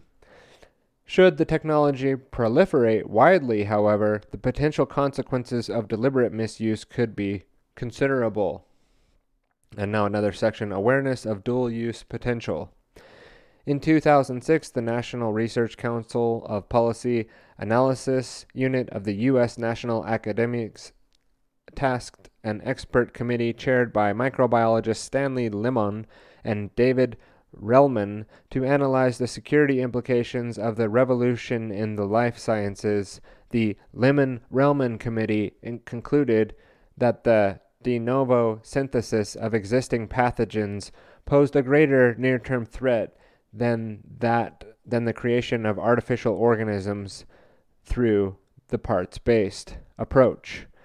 Similarly, the National Science Advisory Board on Biosecurity, the N S A B B, and its s- synthetic biology working groups have focused primarily on the use of D N A synthesis technology to recreate the, quote, select agents, unquote, defined as biological agents and toxins that can pose a twenty-four that can pose a C arrow row, cl- quote, cloning kit's more fun than chemistry set, unquote, Wired Magazine two thousand eight. Uh, I clicked that, and that page is missing. Not surprising, so you'd probably have to go to archive to get that. Um, all right, so again, we probably need to skip ahead a little bit here. I think I'm on this section now. So if we go here, awareness of dual use potential. Okay, now we're making we're making progress here. So let's just skip to basically, you know, what we're getting at here is like, not it's not just me saying that like, oh, you know, terrorists could just create by it. Like, this is the government basically saying that there's this known problem that terrorists or any other actor at some point in the near future are going to be able to just basically order biology parts off the internet or biological components and string together uh, sequences to be able to create pathogen and pathogenic viruses and airborne viruses and things. And like, it's almost like I was saying, like the ghost gunner, like three D printing your own gun at home. But in this case, you can three D print your own like anthrax at home. And it's not nothing, nothing to laugh about, but something that, again, is not just like my t- Tyler's coming up with this crazy and wild story about how, you know, the government could, uh, could potentially be working on these. Well, they're, they're not only working on it and manufacturing these things and then uh, having this information be available for other people to come by and pick up, they're also quite aware of the same exact issue that I'm I'm describing. So I'm, you know, making the connection here that it's not crazy and far out that I would be saying the things that I'm saying, which is, again, why we're sort of being long-winded, why we're doing a weekly series on this, why I've decided to break down this information in this kind of sequential format. Um, there's probably people out there that are better researched than me that might be able to execute this better. Um, point me to their research. I'm happy to assimilate that research and help promote their research, as we'll do today with uh, Chris Newby, as we did with the Lab two fifty-seven book, as I've done in the show notes with Dave Emery and his work, as we are with uh, the Grand Theft World and promoting Grand Theft World's work, and Whitney Webb and The Last American Vagabond.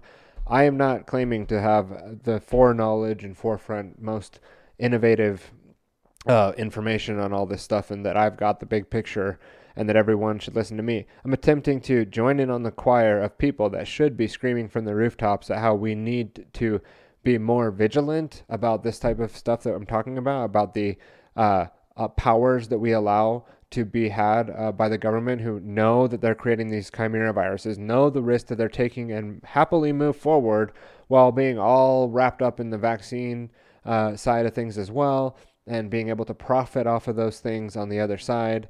And it's just, it, it makes me sick that people will just blindly believe uh, the mainstream narratives of what are, what are being told to them, where the mainstream media has giant pharmaceutical interest behind it and have no interest in telling you the absolute truth or the scientific truth about things to be able to use and apply science. That's not what it is.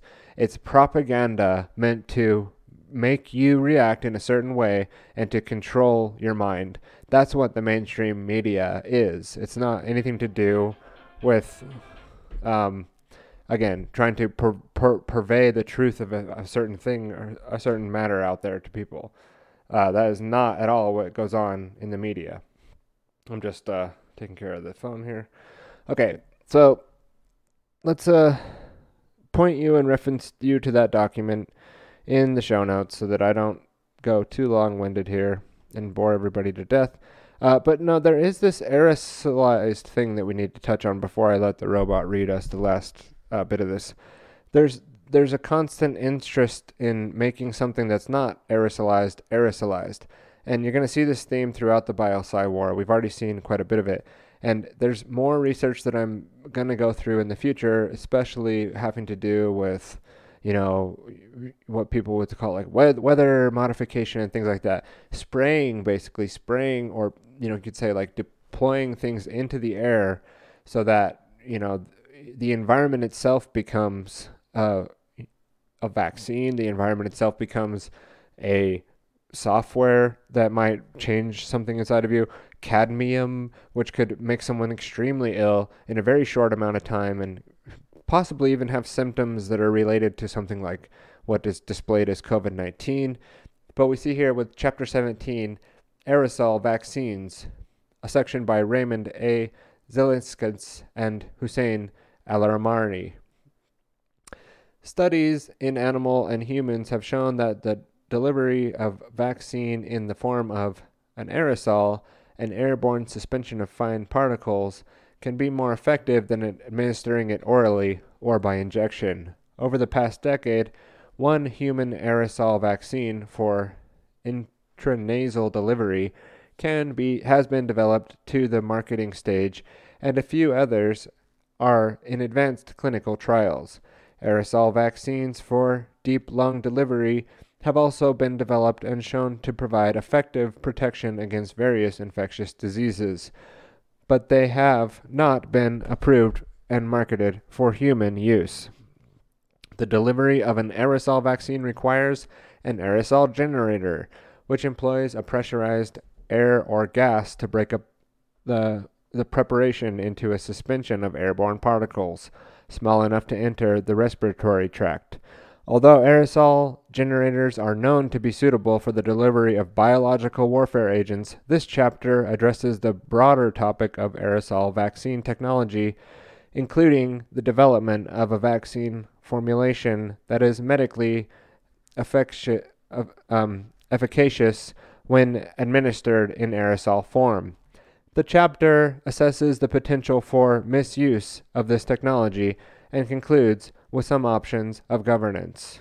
So they go through and talk about, you know, aerosolizing a vaccine and how to do that and the potential misuse problem of it and the way to govern around that, right? So that's that's highly interesting. In two thousand ten, they're talking about this potential problem and also benefit of being able to vaccinate people by using aerosolized uh, spraying into the sky, basically.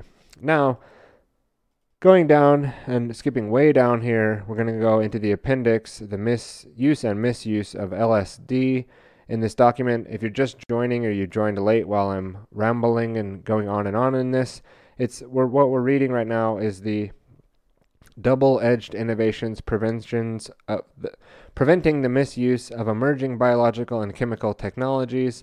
This was uh, the Defense Threat Reduction Agency. And keep in mind, as you're listening to this uh, next part, the theory that I'm floating here, or the sort of premise of all this for me, is that, you know, they're they're sort of speaking out of one side of the mouth here and like speaking something else out of the other side of the mouth.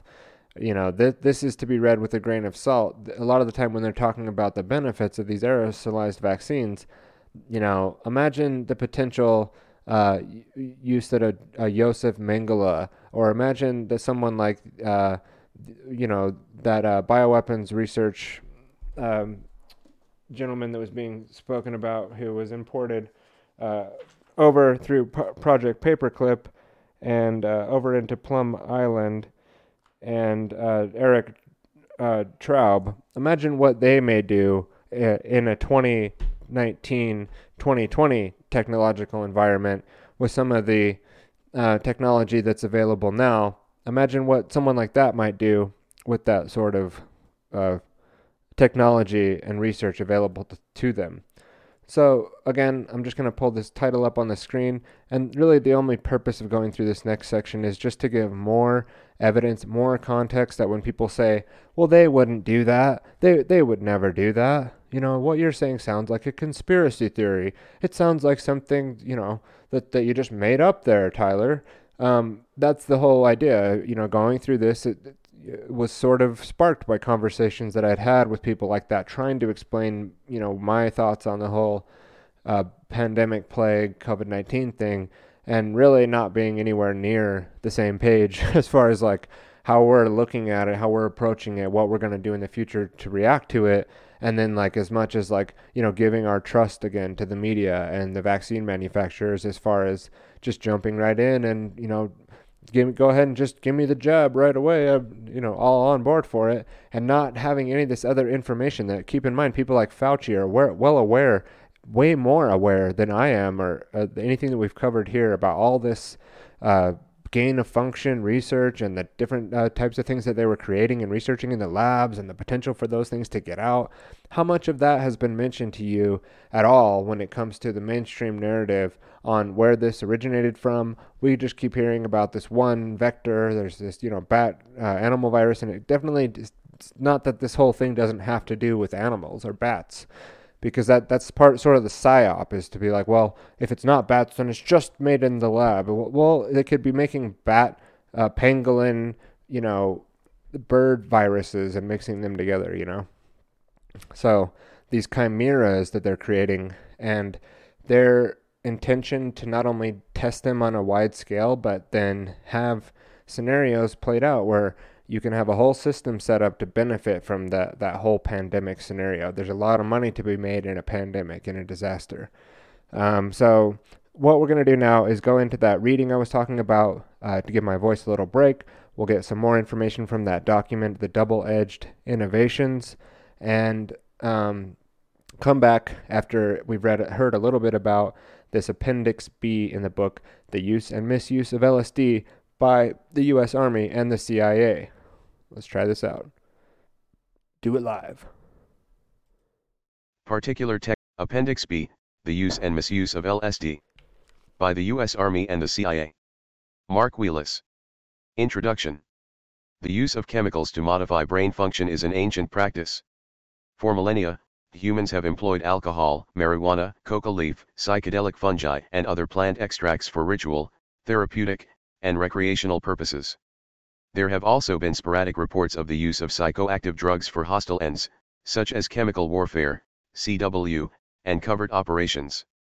A wide variety of drugs have been examined for their potential to incapacitate enemy soldiers, enhance the capabilities of friendly troops, assist in interrogation, and induce psychosis in enemy leaders. Chemicals studied for these purposes have been drawn largely from recreational or ritual drugs, as well as known categories of pharmaceuticals. The two categories overlap. This historical case study examines the efforts by the U S Army and the Central Intelligence Agency, C I A, during the nineteen fifties to develop lysergic acid diethylamide, L S D, as an incapacitating chemical weapon, an interrogation aid, and a mind control agent. one. The Army and the C I A were attracted to L S D because of its extraordinary potency, dramatic disturbance of cognitive function, and low lethality, which gave the drug potential as a military incapacitant and as an agent for covert intelligence use. Although the mechanism of action of L S D was unknown when the programs took place, such understanding was not required for its empirical use. The Army's attempt to develop L S D into a battlefield weapon did not involve scientific innovation but simply extended traditional C W technology to a new agent. The effort failed for the same reasons that have prevented many other chemicals from becoming effective weapons, namely the instability of the drug when dispersed as an aerosol and the difficulty and high cost of its synthesis. Similarly, the C I A's efforts to develop L S D as a mind control agent, an interrogation aid, and a weapon to induce psychosis in enemy leaders were simply an extension of previous development efforts with other psychoactive chemicals such as mescaline, tetrahydrocannabinol one. Adrian Mayer, Greek fire, poison arrows, and scorpion bombs. Biological and Chemical Warfare in the Ancient World, New York, Overlook Duckworth, two thousand three. three eighteen. T H C, scopolamine, and barbiturates. L S D was usually administered by adding it to a drink offered to an unwitting subject, an extremely low-tech delivery method. The C I A development program failed because the drug did not produce desirable effects in a reproducible manner, and because of belated concerns about the legality of the program.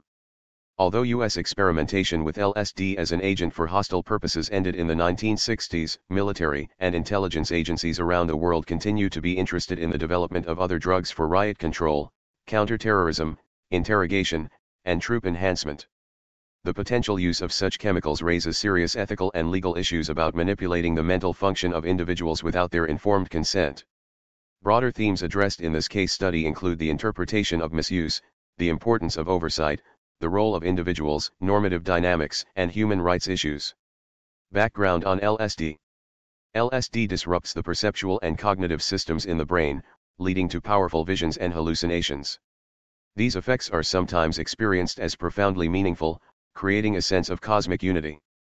Alternatively, the hallucinations induced by L S D can be terrifying, particularly if the subject is unaware of having been drugged. It is now understood that L S D is structurally similar to the neurotransmitter serotonin and mimics its excitatory action on a set of receptor sites in the cerebral cortex called five H T two A receptors. L S D is therefore termed a serotonin receptor agonist. A serotonin antagonist is a drug that blocks rather than stimulates the receptor. Because other five H T two A agonists do not all produce hallucinations, it is clear that some aspects of the mechanism of action of L S D are not fully understood. recent research has begun to identify the specific cortical pathways that are responsible for the drug's hallucinogenic effects. two. L S D was first synthesized in nineteen thirty-four by Albert Hofmann, a chemist at the Swiss pharmaceutical company Sandoz, who was investigating derivatives of compounds isolated from ergot, a fungus that grows on rye and related plants, as possible drugs. Because lysergic acid is present in significant amounts in ergot-infected grains, Hofmann extracted it and systematically two J Gonzalez Miso et al. Hallucinogens recruit specific cortical five H T two A receptor-mediated signaling pathways to affect behavior, Neuron, Volume fifty-three, two thousand seven, pages four thirty-nine to four fifty-two. three nineteen. Synthesized derivatives of the molecule, including L S D. Several years later, in nineteen forty-three, Hofmann was renewing work with some of these derivatives when he suddenly felt dizzy and intoxicated in a way he had never experienced before. He left work early, bicycled home, and lay down. Several hours of vivid hallucinations followed before he gradually returned to normal. Hofmann suspected that he had accidentally absorbed one of the experimental compounds he was handling. To determine if that was the case, he deliberately ingested a tiny amount of L S D, two hundred fifty micrograms, a dose so small that no other drug known at that time would have had a noticeable effect. His plan was to gradually take more of the drug throughout the day until he reached a dose at which the first symptoms appeared. In fact, he had already ingested taken an amount that was several times the E D fifty, effective dose fifty, or quantity that causes a specified effect in fifty percent of the people taking it. Thus, Albert Hofmann experienced the first deliberately induced acid trip. three. L S D remained a curiosity until the early nineteen fifties, when the psychiatric community became interested in it as a psychotomimetic agent, a drug that mimicked mental illness, especially schizophrenia.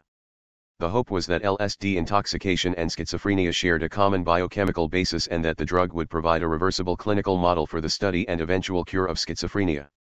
It was also believed that L S D would provide effective therapies for a number of mental illnesses by disrupting entrenched patterns of thought.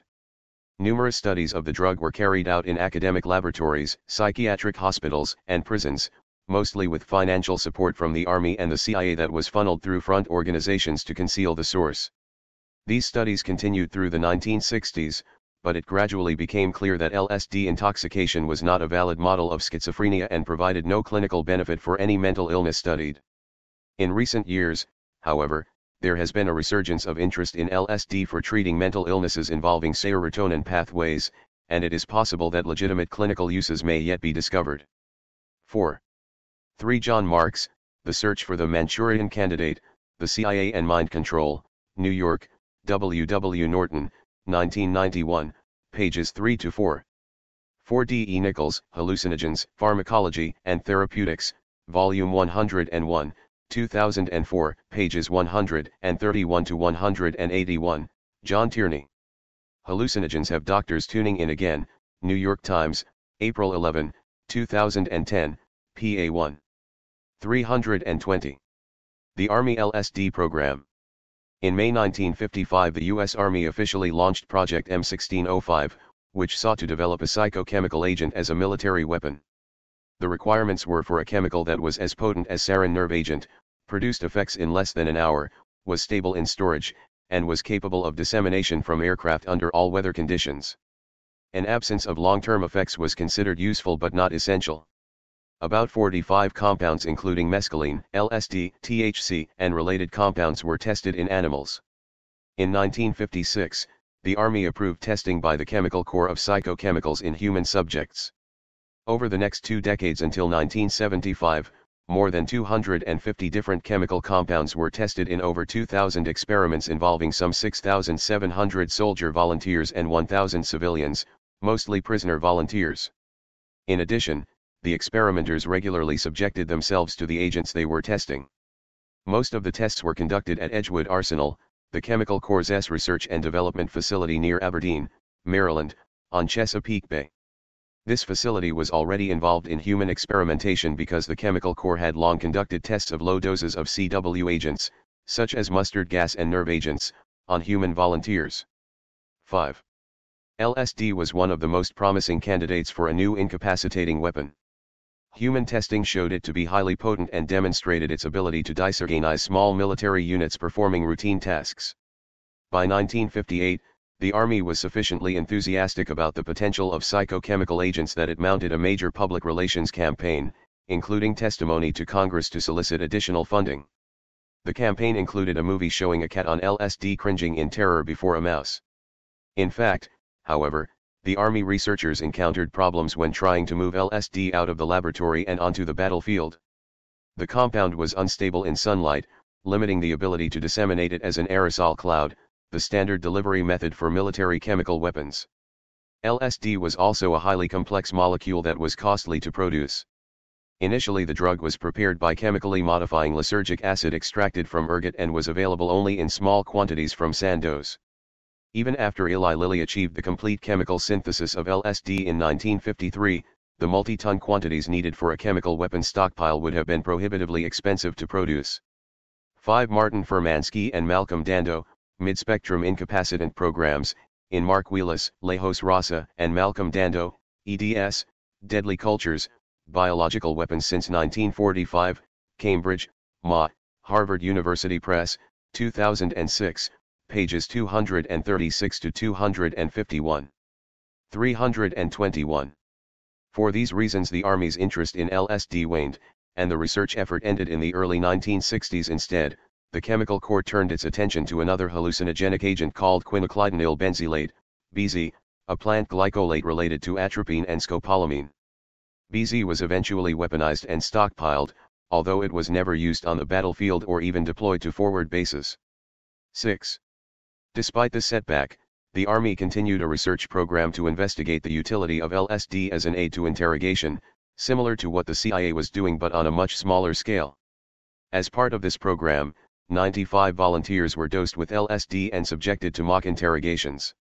This effort was followed in nineteen sixty-one to sixty-two by two programs, codenamed Third Chance and Derby Hat, which involved the administration of L S D during interrogations in Europe and the Far East. The Army interrogation programs, which ended in nineteen sixty-three, involved many of the same legal and ethical issues as the C I A program and are not discussed further in this case study. seven. The C I A's L S D program. The U S Office of Strategic Services, O S S, the predecessor to the C I A, tested several drugs as aids to interrogation during World War Two. A Truth Drug Committee studied mescaline, scopolamine, and barbiturates before turning to marijuana in nineteen forty-three. Human testing was done on employees of the Manhattan Project, the atomic bomb program, presumably because it was subject to intense secrecy. When the subjects were given cigarettes injected with an extract of marijuana, the results were encouraging. They became talkative and freely disclosed information. The O S S then tested the technique on an unwitting subject, a gangster who was cooperating with the U S government to recruit mafia support for the Allied forces preparing to invade Sicily. Again, this experiment was considered a success because the subject volunteered sensitive details about the mob's involvement in the drug trade. Additional trials on suspected communist sympathizers were also considered successful.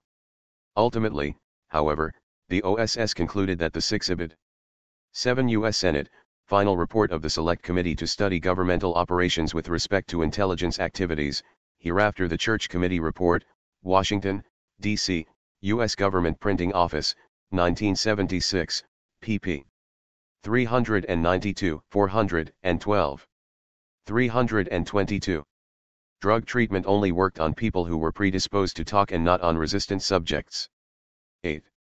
After the creation of the C I A in nineteen forty-seven, there was a renewed interest in enhanced interrogation techniques and the use of drugs to destroy a subject's will or to induce amnesia. These interests were inspired in part by two incidents that occurred in Hungary in nineteen forty-nine, the show trial of Cardinal József Mindszenti, who acted drugged and confessed to absurd charges, and the arrest later that year of Robert Vogler, an executive with the International Telephone and Telegraph Company who was charged with spying and given unknown drugs during his interrogation and trial. Although Vogler was convicted and sentenced to fifteen years in prison, he was released and repatriated after seventeen months. Shortly after the outbreak of the Korean War in nineteen fifty, captured U S Air Force pilots began confessing to fictitious activities, such as waging biological warfare. These events convinced the C I A that the Soviet Union and its allies had developed techniques for mind control and that the United States had to catch up, both to understand the interrogation methods being used against U S soldiers and spies and to employ them against the communist enemy. nine. In response to these concerns, the C I A approved in April nineteen fifty a program codenamed Bluebird, directed by Morse Allen, a polygraph expert from the agency's Office of Security. The purpose of Bluebird was to explore various methods of enhanced interrogation, including drugs, electroconvulsive shock treatment, lobotomy, and hypnotism. The drug component of Bluebird involved giving subjects a mixture of sedatives, the barbiturates amytol, secanol, or pentothal, and stimulants, amphetamines, caffeine, atropine, or scopolamine, together with hypnosis and occasionally marijuana, and subjecting them to a polygraph. In July nineteen fifty, a C I A team went to Japan for a few months to test these techniques on suspected communist agents and North Korean prisoners of war. Although the results of these studies are unknown, they were apparently not encouraging because the search for new drugs continued. In August nineteen fifty-one, Bluebird was renamed Artichoke for security reasons. Beginning in nineteen fifty-two, the C I A sent teams of interrogators to several countries, including Germany, France, Japan, and Korea, where they set up safe houses to conduct their activities. At least one safe eight marks, search, pages six to nine. nine. H P Alberelli, Junior, A Terrible Mistake, The Murder of Frank Olson and the C I A's Secret Cold War Experiments, Walterville, Oregon, Trine Day, two thousand nine. Pages one hundred eighty-seven to two hundred six. three hundred twenty-three. House was established in Washington, D C for several years. The Artichoke teams used the new techniques to interrogate known or suspected double agents and defectors. The results were inconsistent. Sometimes the interrogations produced useful information, but often the results were disappointing. Furthermore, there was growing concern about releasing subjects who had been interrogated with Artichoke methods, for fear that they would talk about their experiences. This concern led to studies of chemical or physical ways to induce amnesia, which ultimately failed. Artichoke also investigated whether drugs, hypnosis, or other techniques could enable the C I A to control a subject's mind and force him to carry out a command, such as to assassinate a specified target. This effort appears to have been unsuccessful, although some have claimed that the C I A had limited success in controlling the minds of a small number of subjects who had pre-existing mental conditions such as multiple personality disorder. ten. Given this background and the prior use of L S D as a model for schizophrenia, it is not surprising that C I A officials leapt at the drug when they became aware of it in the early nineteen fifties. Much of the voluminous experimental work on L S D under Project Artichoke was supported by the C I A but performed in universities, prisons, and mental hospitals. To conceal the source of the funds, the money was channeled through front companies or other government agencies. In some cases, the investigators failed to obtain informed consent and administered L S D to unwitting people, such as adult or pediatric mental patients, but they usually informed the subjects in general terms about the nature of the experiments. Even so, many ethically marginal experiments took place. eleven. The C I A wanted to administer L S D to unwitting, mentally healthy, resistant individuals, which meant that informing subjects that they were participating in a drug trial would limit the value of the information being gathered. Because the experiments that the C I A wished to conduct were clearly illegal and unethical, they could not be performed by outside agencies. In nineteen fifty-three, C I A scientists began a series of projects, including one codenamed Gultra, in which they gave L S D to unwitting subjects. twelve. Gultra had two sister projects. Mnayamai was a ten marks, search, he's saying pages twenty-four to twenty-nine, thirty-one to forty-seven. When the robot says M K Ultra, he's saying M K Ultra, just to help clarify that. Alberelli, Terrible Mistake, pages two hundred seven to two hundred fifty. Colin A. Ross, The C I A Doctors, Human Rights Violations by American Psychiatrists, Richardson, Texas, Manitou Communications, two thousand six. eleven. Marks, search, pages sixty-three to seventy-three, Ross, C I A Doctors, pages eighty-one to eighty-three. twelve. The M K prefix denotes projects run by the C I A's Technical Services Staff, a unit within the clandestine Directorate of Operations that was also responsible for developing new weapons, disguises, and false papers. three hundred twenty-four. Joint program with the U S Army Chemical Corps' Special Operations Division, S O D, at Fort Detrick, Maryland, to develop delivery devices and tactics for the covert use of chemical and biological products, including L S D. In addition, MKDelta was a project to use MKUltra products in field trials overseas, taking over from Artichoke. All three projects were run by Sidney Gottlieb, a PhD chemist who headed the chemical division of the C I A's technical services staff. In April nineteen fifty-three, Director of Central Intelligence Alan Dulles approved MKUltra, and Richard Helms, the head of the C I A's Directorate of Operations, assigned the project an initial budget of three hundred thousand dollars due to its sensitivity. MKUltra was exempted from the usual internal financial controls and requirements for written contracts. The initial project team consisted of six technical services staff professionals. At first, the subjects were C I A agents who knew that they might be dosed with L S D at any time, but did not know when. Yet even these experiments did not necessarily provide useful information about the response of completely unwitting subjects. thirteen. Beginning in May nineteen fifty-three, MKUltra. All right, now I know that that was just getting good, and I know that that may be new to some people out there, um, and I would suggest that, you know, I don't know about reading that whole document, Double-Edged Innovations, but uh, maybe Dave McGowan's book, Stranger Things, um, or um, some other research that I could follow up on, perhaps later down the road from the Bio-Sci War. Um, but the main point of tying that part of it in and going into all the L S D research is to show, again, that the Army and the military and the C I A are content- continuously testing these biological weapon potentials and things like that. And uh, Fort Detrick, Maryland, and, and uh, Alan Dulles and the C I A are all involved. And the Operation Paperclip would have fed MKUltra with a lot of uh, different Uh, scientists on that research, and I was going to do a quick search in here just to see. Did they mention Paperclip? Probably not, huh? Not in this document. Let's try one more time. Paper is the word paper. Paperclip.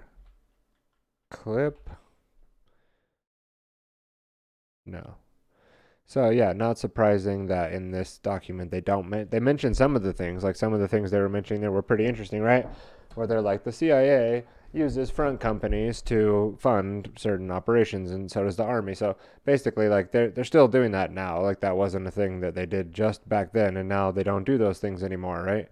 Um, now that's still pretty much how, you know, the black mar- the black uh, operations, black budgets go, that they are able to fund things like that. One would wonder, you know, where does the money come from from those fronts? And a lot of the time, maybe it's borrowed from the government itself. When it says things like the Alan Dulles, the C I A director, approved it, well, what does that mean necessarily? That he's uh, approving the funding and all that? So anyway, we're going to have to jump ahead a little bit here. So I'm going to start to speed this up and go into the next topics for today, which is Lyme disease.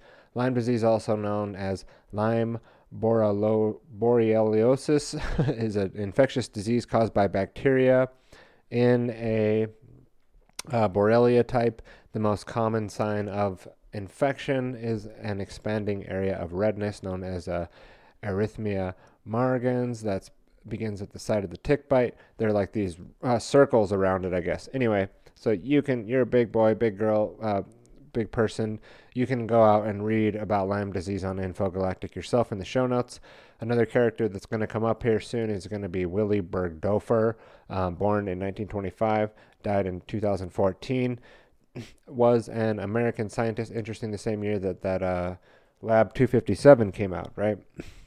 Born in Basel, Switzerland, an, or an American scientist and educated in Basel, Switzerland, considered an international leader in the medical It, entomology. He discovered the bacterial pathogens that causes Lyme disease, a spirochete named Borrelia burgdorferi, in his honor. And he actually, in the book uh, that Bitten, that we're going to go into here in a bit, that I have here on the desk, we're going to go into um, that he actually thought it was a Swiss agent, uh, is what he called it, that was causing Lyme disease, and not uh, necessarily the Uh, spirochetes, um, but it could be the spirochetes or a number of things, and we're going to go into Bitten here in a little bit if we get the time to do so.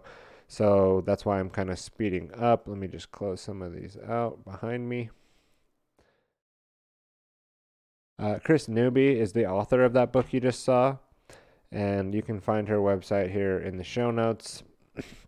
She's got the documents. She's got all the documents for the book uh, written here. So they're all based, her research is all based on these government documents. This is all like declassified things or different things that she put together uh, that are readily available and not uh, declassified. A lot of the things that we don't know that probably are like way more uh, interesting and probably like more damning uh, are things not declassified, things we don't know about. Um, but again, on Chris Newby's site, she has these different documents that she used to help source the book and compiled right there on the site, which I found pretty cool. Thank you for doing that. And uh, HarperCollins Publishers uh, has a section on her as well that you can read about. Chris Newby is an award-winning science science writer at Stanford University and the senior producer of the Lyme disease documentary Under Our Skin. We'll watch a little bit of that later, which premiered at the Tribeca Film Festival and was a two thousand ten Oscar semi-finalist.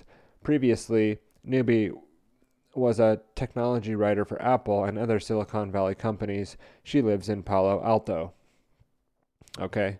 Uh, more on, on Chris Newby can be read at other uh, places as well. I'm just showing you like who we're kind of going into. And real quick, I just want to read a couple articles from The Guardian. Uh, the U S military agency invests one hundred million dollars in genetic in extinction technologies. This is three years old.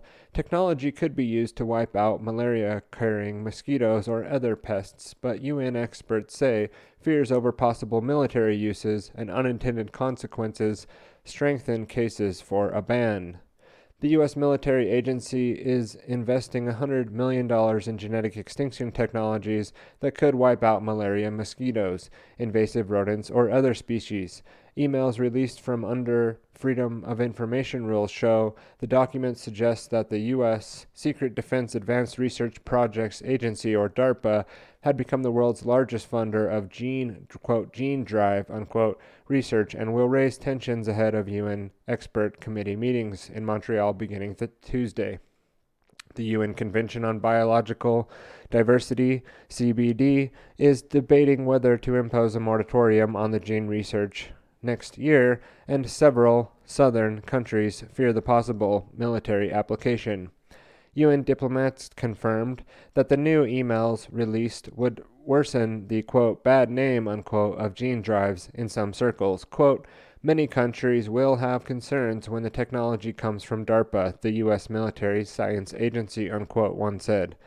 The use of genetic extinction technologies in bioweapons is the stuff of nightmares, but known research is focused entirely on pest control and eradication. See, it's always this dual reason, right? The double-edged innovation.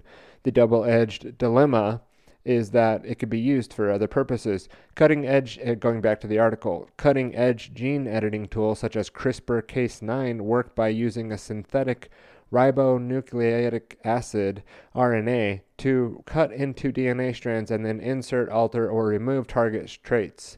These might, for example, distort the sex ratio of mosquitoes to effectively wipe out malaria populations. Some U N experts, though, worry about unintended consequences. One told The Guardian, quote, you may be able to remove viruses or the entire mosquito population, but that may also have downstream ecological effects on species that depend on them, unquote. Quoting again, my, my main worry, unquote, he added, quote, is that we do something irreversible to the environment, despite our good intentions, before we fully appreciate the way that the technology will work. And again, that, that article goes into, well, they would never do that. The, the government would never study these things that, uh, you know, would potentially, you know, weaponize mosquitoes or weaponize insect populations. You're crazy for talking about that. No, like they are doing that. They've been doing that and they're continuing to do that. And th- that's another article to show. And here we have uh, another article from The Guardian called, it's uh, from another, more than a year old, from two thousand nineteen, July of twenty nineteen. House orders Pentagon to review if it exposed Americans to weaponized ticks. A New Jersey lawmaker suggests the government turned ticks and insects into bioweapons to spread disease and possibly released them. The U S House of Representatives calls for an investigation into whether the spread of Lyme disease had its roots in the Pentagon's experiment in weaponizing ticks. The House approved an amendment proposed by Republican Congressman from New Jersey Chris Smith, instructing the Defense Department Inspector General to conduct a review of whether the U S, quote, experimented with ticks and insects regarding the use as a biological weapon between the years of nineteen fifty and nineteen seventy-five, unquote. The review would have had, would have had to assess the scope of the experiment and, quote, whether any ticks or insects used in such experiments were released outside of any laboratory by accident or experiment design, unquote. The amendment was approved by a voice vote in the House and added to the defense spending bill, but the bill still has to be reconciled with the Senate version. Smith said the amendment was inspired by, quote, a number of books and articles suggesting that significant research had been done at a U S government facility, including Fort Detrick, Maryland, and Plum Island, New York, to turn ticks and insects into bioweapons, unquote. A new book published in May by Stanford University science writer and former Lyme sufferer Chris Newby has raised questions about the origins of the disease, which affected four, which affects four hundred thousand Americans each year. Bitten, The Secret History of Lyme Disease and Biological Weapons, cites the Swiss-born develop, discoverer of Lyme pathogen, Willy Burgdorfer, as saying the Lyme epidemic was mil- a military experiment that had gone wrong. Burgdorfer, who died in two thousand fourteen, worked as a bioweapons researcher in the U S military and s- said he was tasked with breeding fleas, ticks, mosquitoes, and other blood-sucking insects and infecting them with pathogens that caused human diseases.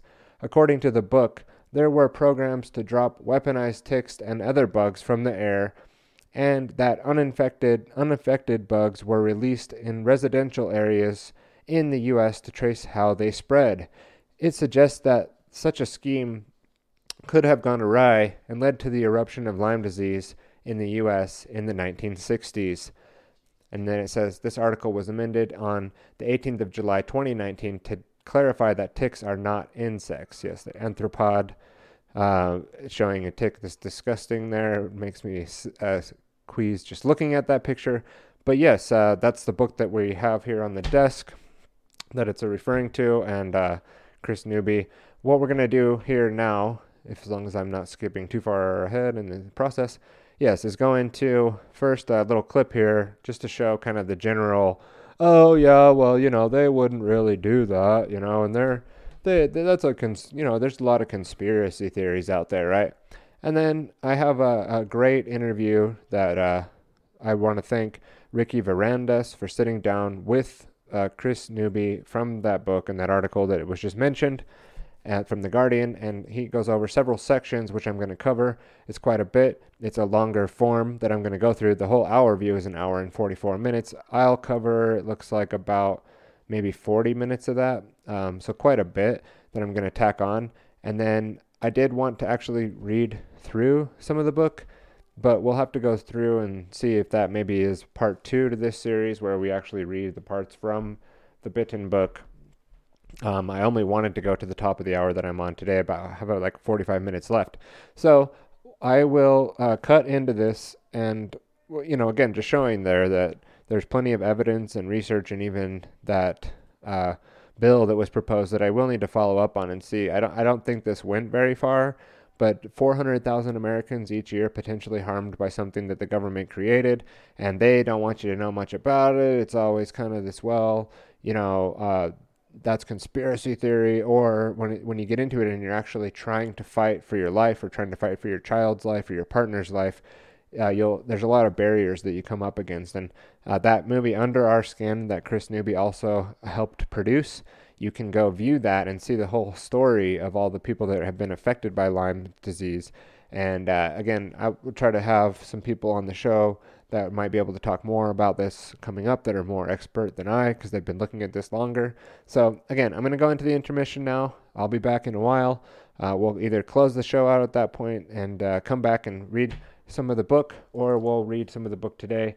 Um, most likely we're still only going to go for another forty minutes or so. So in either case, we'll get through what we can, but there's there's plenty of good clips in this interview that I wanted to get to from Ricky, and then this uh, short little clip I have here from the Joe Rogan podcast. Uh, so thanks you for watching the BioCyWar TikTok, TikTok BioOp, and uh, we'll be back here shortly. Thank you. My my friend Steve Rinella, he and his son got it, and the the doctors didn't recognize it. The doctors, he was like, I think it might be Lyme disease. The doctors d- didn't think so. Then his son started getting Bell's palsy. So fat, half his face, and his son was little. I think he was like four or five. Half his face was going numb. Yeah, it's happened. That happened to my wife, actually. She had yeah. Bell's palsy to one time. Yeah. I think she got a flu shot, she said, and then came home. She got Bell's palsy. Jesus yeah. Christ. Yeah, it's a fucking creepy disease, man. It is. Because no one seems to know what to do with it. And, you know, they had a vaccine for a little while, but the problem with the vaccine was people were, and this is including my manager's dad, took the vaccine and got Lyme disease from the vaccine. I, I keep hearing this with vaccines or even flu shot, like...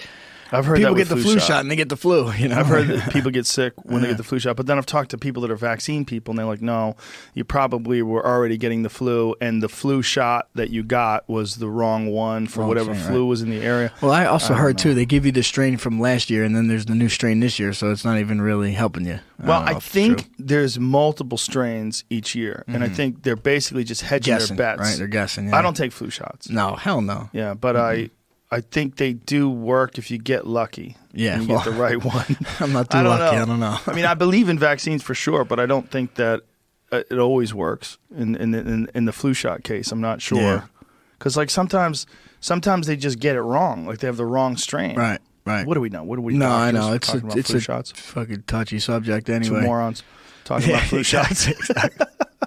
But it's but um, with the with the Lyme disease. My my wife, there's a conspiracy theory that that's the government. Put yes. that out in the wild. Well, there was a conspiracy theory that it, there was actually look, look this up, Jamie, because there was actually something about this they were talking about recently, where um, they were looking in. There was they were investigating the idea that Lyme disease was a biological warfare weapon that uh, accidentally got released. But this was through like legitimate channels they were investigating yeah. this. It wasn't like some fucking tinfoil hat job. They released it on the East Coast, I guess, right? Not, not where they wanted to release it. Well, I think it got out. I think the idea is that somehow or another this disease had accidentally escaped their labs or while they were in the middle of uh, treating people. Is a tick the only way you can get Lyme disease? I believe so, yeah. yeah. And it's the ticks, I think it's deer ticks. Mm-hmm. I think it's places that have a high population of deer, also have a high population of these ticks, and then when people get it, it's less, you know, most of them don't realize they have it until it's too late. Yeah. So you don't realize you have it, and then you miss the early rounds of the antibiotics, market, yeah. which can knock it out. And then you get this chronic state right. like Jim Miller has, yeah. and your wife has. Yep. And yeah, my my buddy uh, Steve Rinella that had it, he was fucked up, I mean, bad for psh, at least six months. When I saw him, he looked like he had lost, and he's a slim guy, but he looked like he's lo- he had lost twenty or thirty pounds. Wow. And he was just said he'd just been dealing with the, the Lyme disease, and it just yeah. killed him. I mean, not killed him, but just just yeah. just, just really diminished Beat his him body. Up, yeah. yeah, it's fucking, it's a weird disease, man, because you you can't find anybody who doesn't know anybody who has it when yeah, you're right, on the East Coast. Right, yeah. Everybody knows a brother or a cousin or a wife. Someone has it. It's crazy. I mean, I love running the woods and trails, but like in the summertime, it's like, man, you just I'm so nervous to get ticks. Or my kids, I don't want my kids going out in it. Well, I think it takes twenty-four hours for it to set in. So like once you once you do come back, if you have a tick on, you just have to remove check, it immediately. Yeah, yeah, that's what we do. Every time we go in the woods, tick checks. How do you get them off you though? If like it's what if it's like in the middle of your back and you're by yourself? Yeah, I guess you're like one of those back scratchers or yeah. something. Like. Here it is. Was Lyme disease created as a bioweapon? Uh, is this a legit website? It's yeah. It's uh, how stuff. Well, how stuff. How works. Stuff works. So it's not, it's oh. not unlegit. But, no, that's uh, that's legit. How stuff works is very legit. I just sort of read through the whole article. It's sort of unproven, but there are some people, I believe, that think that this is a thing. It just would be very hard to do, is what the end of the article says. Look at this. Ticks as weapons issue made headlines back in July twenty nineteen thanks to the U S House of Representatives. Chris Smith, uh, R. New Jersey, Republican New Jersey, who introduced legislation legislation directing the Department of Defense to review claims that the Pentagon researched tick-based wow. bioweapons in the mid-twentieth century. The amendment passed. Smith said he was inspired by a number of books and articles suggesting that significant research had been done in the U S government facilities, including Fort Detrick, Maryland, and Plum Island, New York, to turn ticks and other insects into bioweapons. Imagine if those cunts wow. created a fucking disease, and now the, everyone the, on the, the East yeah, Coast yeah. has it. What the fuck? Because it's mostly out there. That's what's fucked up. Yeah, it is. It is. Lyme, isn't Lyme a place in Connecticut? Yes. Yeah. yeah. yeah. Is that why they named it Lyme disease? I mean, I think that's why they named it that. Yeah. Have you heard of the Rocky Mountain tick? Yeah, isn't that kind of the, the West Coast version of? Well, it's Texas. It's uh, uh um, I think, it, or the Lone Star tick. That's oh, what that's it is. Different. The that, Lone Star one. It makes you not like meat or something. Yes, alpha gal, alpha galactose. It does something. I think that's the, the word. Um, it it makes you allergic, allergic to meat. Allergic to meat. Wow. Yeah. So you you literally go the rest of your life and you can't eat meat. You have to eat like chicken and fish. Shoot me. What, what is that? Yeah, the first cases of it were there in nineteen seventy-five. Yeah, the uh, goddamn government. They're creating bioweapons. I'm not surprised. No. I talked Mm-mm. to the Soviet Union guy when I was doing that television show, and he was saying that they, they had all sorts of bioweapons that they were developing over oh, there. Gotta be, right? Giant pits filled with anthrax. Like, like, are there ticks in other countries? Like, or Lyme disease in other countries? That's a good question. That's a very good question. Yeah. That would That would, like, sort of... explain a lot. While we're in Conspiracyville, have you Uh-oh. seen the coronavirus stuff? Yeah. Uh, oh, yeah. There's conspiracies yeah. about it? Yeah. What's a conspiracy? There's like a level four bioweapon facility opened in Wuhan. Oh, like wow. Recent, not too long ago. And I, oh, before, the suggestions are online. I don't know. I'm, I'm not saying it. The suggestions are online. Something might have leaked just like this. Have you consulted with Sam Tripoli or Eddie Bravo? I, uh, I have seen I have seen tweets. I'll just say I've seen tweets. From who? From Sam from, or from, Eddie? I think Sam's retweeted some stuff. So. Oh, of course. Of course he has. But I've seen other stuff online too. Well, I mean, I think whatever news is out there, there's always some conspiracy theory that goes with it, right?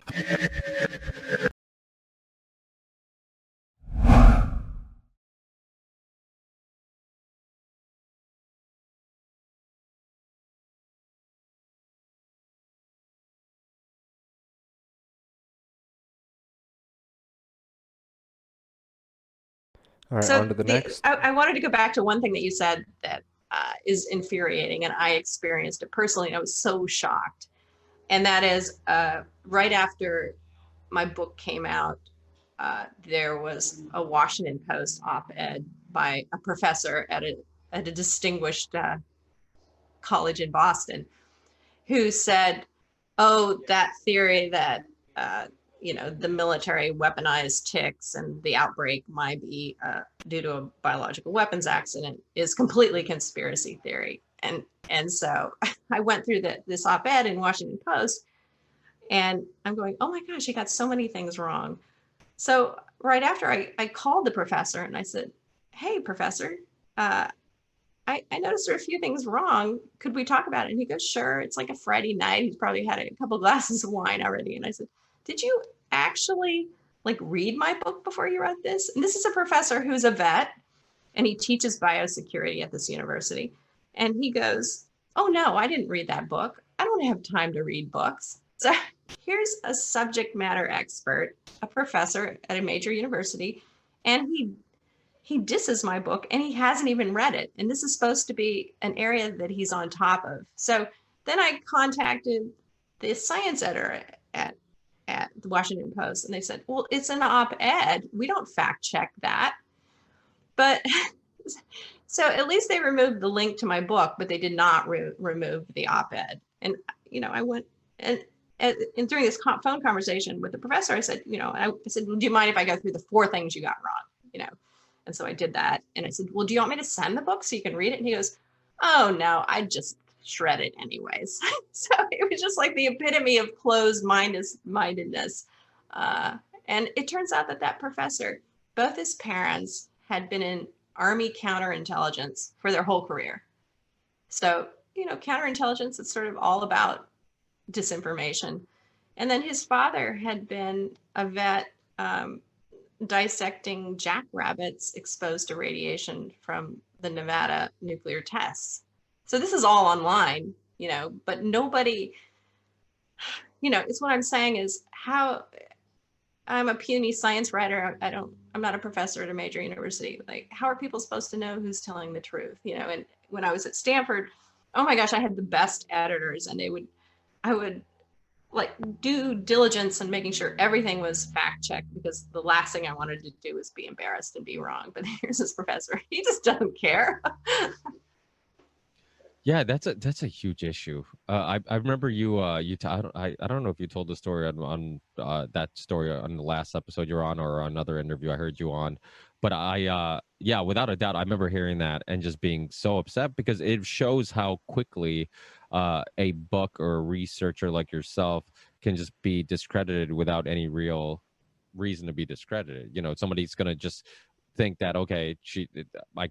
I shouldn't read this book, or I shouldn't believe this this uh, researcher or, or whatnot.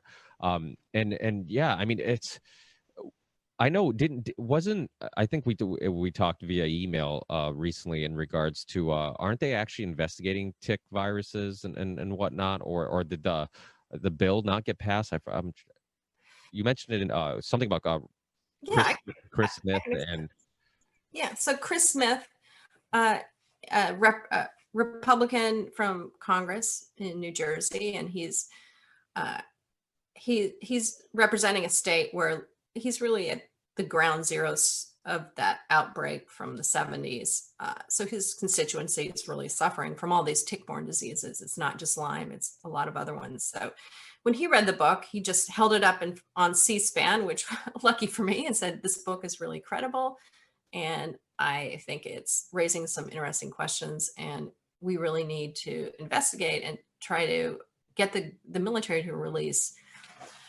information on, you know, what open air biological tests with live bacteria and live bugs were, were carried out in what areas." So, because that saves a lot of research dollars. You know, all of a sudden we know, okay, what germs were released where. It might explain why we have hot spots in Wisconsin and Minnesota and around Lyme, Connecticut. And then also know, anytime the military released a biological weapon, they uh, had to have protections for their own soldiers. So they developed, you know, preventative measures um, like vaccines, uh, protective clothing. So it'd be really nice if that was declassified. And, uh, you know, I go into gruesome detail in my book that the government is not releasing these documents. I mean, some of these, my FOIA's Freedom of Information Act requests have been in there for years, and especially the ones from C D C and C I A. I don't know if I'll get them before I retire. so um, it would be really nice. So Chris Smith, anyways, uh, wrote an amendment to the Department of Defense budget for twenty twenty and twenty twenty-one. Uh, it was in the very final bill that was just passed. Well, it's It it was passed by both houses about a week ago. Uh, in the consensus committee, they removed the investigation into weaponized ticks um, that Chris Smith sponsored, and a bunch of other requests, just because the government investigative body that's looking into that says, we're just overwhelmed with all the investigations right now. We can't add one more on our fixed budget. And then that bill was vetoed a couple days ago. So it's out.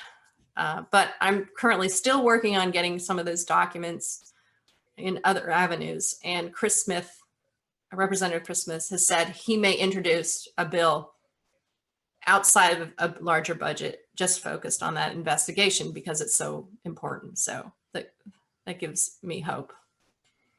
Yeah, and the so the guy who who uh, who gets the credit for Lyme disease, for finding Lyme disease, I know you've told a story also. I don't know, I don't believe it was on my show, but uh, he had opinions on if it was man-made or or naturally occurring.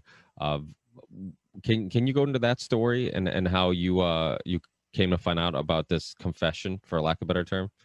Yeah, so Willy Burgdorfer was a Swiss-German researcher who was hired by the U S government.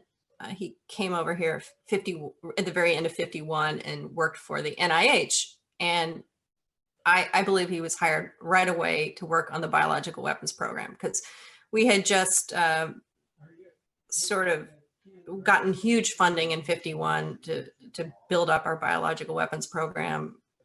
Uh, and that's how he was funded. So he goes there to Hamilton, Montana, where the it was the large largest tick research facility. And he has a contract with Fort Detrick in Maryland. And that was the head of the biological, the offensive biological weapons program. And so his job is to like experiment with putting various disease diseases in various insects and bugs to try and weaponize them, because the government decides that's, that is the perfect stealth weapon. You know, you, um, you drop a bug on, on someone with an unfamiliar disease. And just like with COVID, since we don't have any, a population doesn't have any natural immunity, you have massive death and destruction. Uh, so, you know, Willie injected fleas, ticks, and mosquitoes with diseases. He would see which one stuck, because, you know, diseases don't necessarily go into certain bugs. And then he would send it to Detrick, and they would figure out how to mass produce it and reliably weaponize it. So some enlisted guy can dump a box of infected ticks on Cuba. And they did that to try and kill the sugarcane workers and discredit Fidel Castro.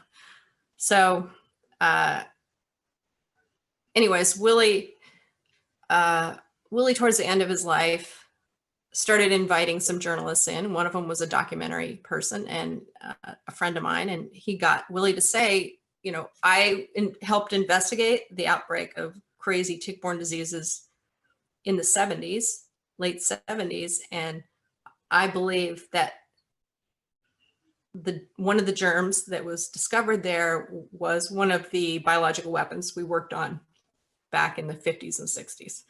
So, but he wouldn't, he wasn't one hundred percent forthcoming on all the details. So my friend, the documentarian, sent me the clip and said, what do you think? You want to help me investigate this? So for a while, we, we dug in archives, went to the National Archives where his files had just been uh, released. And we looked through the thirty-three boxes there. And the funny thing is there was like all the, the details of his research over his thirty year career, but there was nothing about the Lyme disease stuff, which was weird. And there was a mysterious disease called the Swiss, he called it the Swiss agent. And I'd never heard of it, it didn't have an official name. So I went out to see Willie, and that's where he really, for the first time, publicly said, you know, I was in the biological weapons program in the fifties and sixties.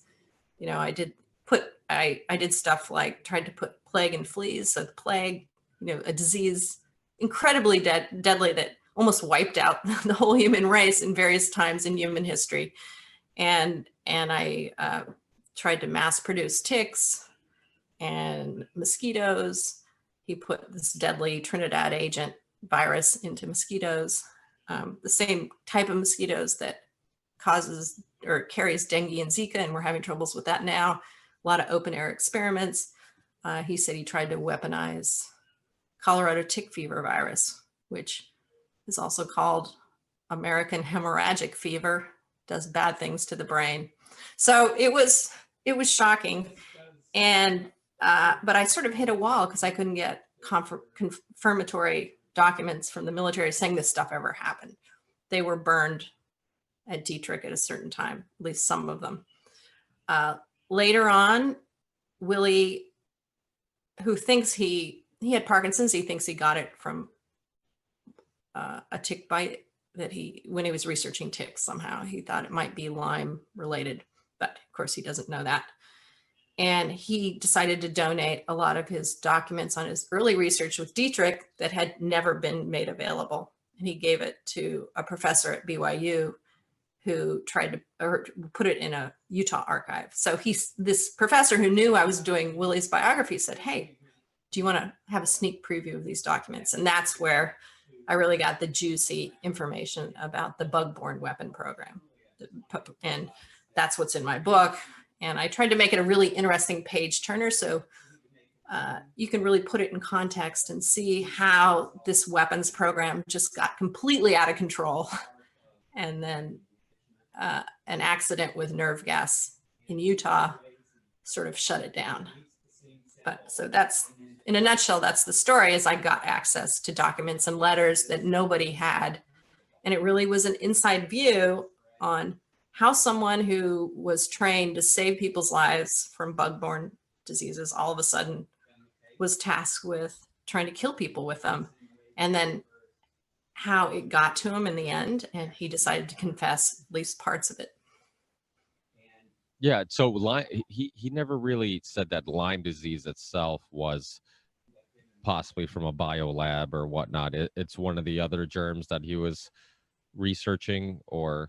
Right, so he claims that in all the blood samples he took around Lyme, Connecticut, and analyzed, and, and many of the tick samples, there was this other organism. It's a bacterium, uh, a rickettsial, uh, which is really the class of uh, bugs that cause Rocky Mountain spotted fever. He was saying it was a close cousin to that.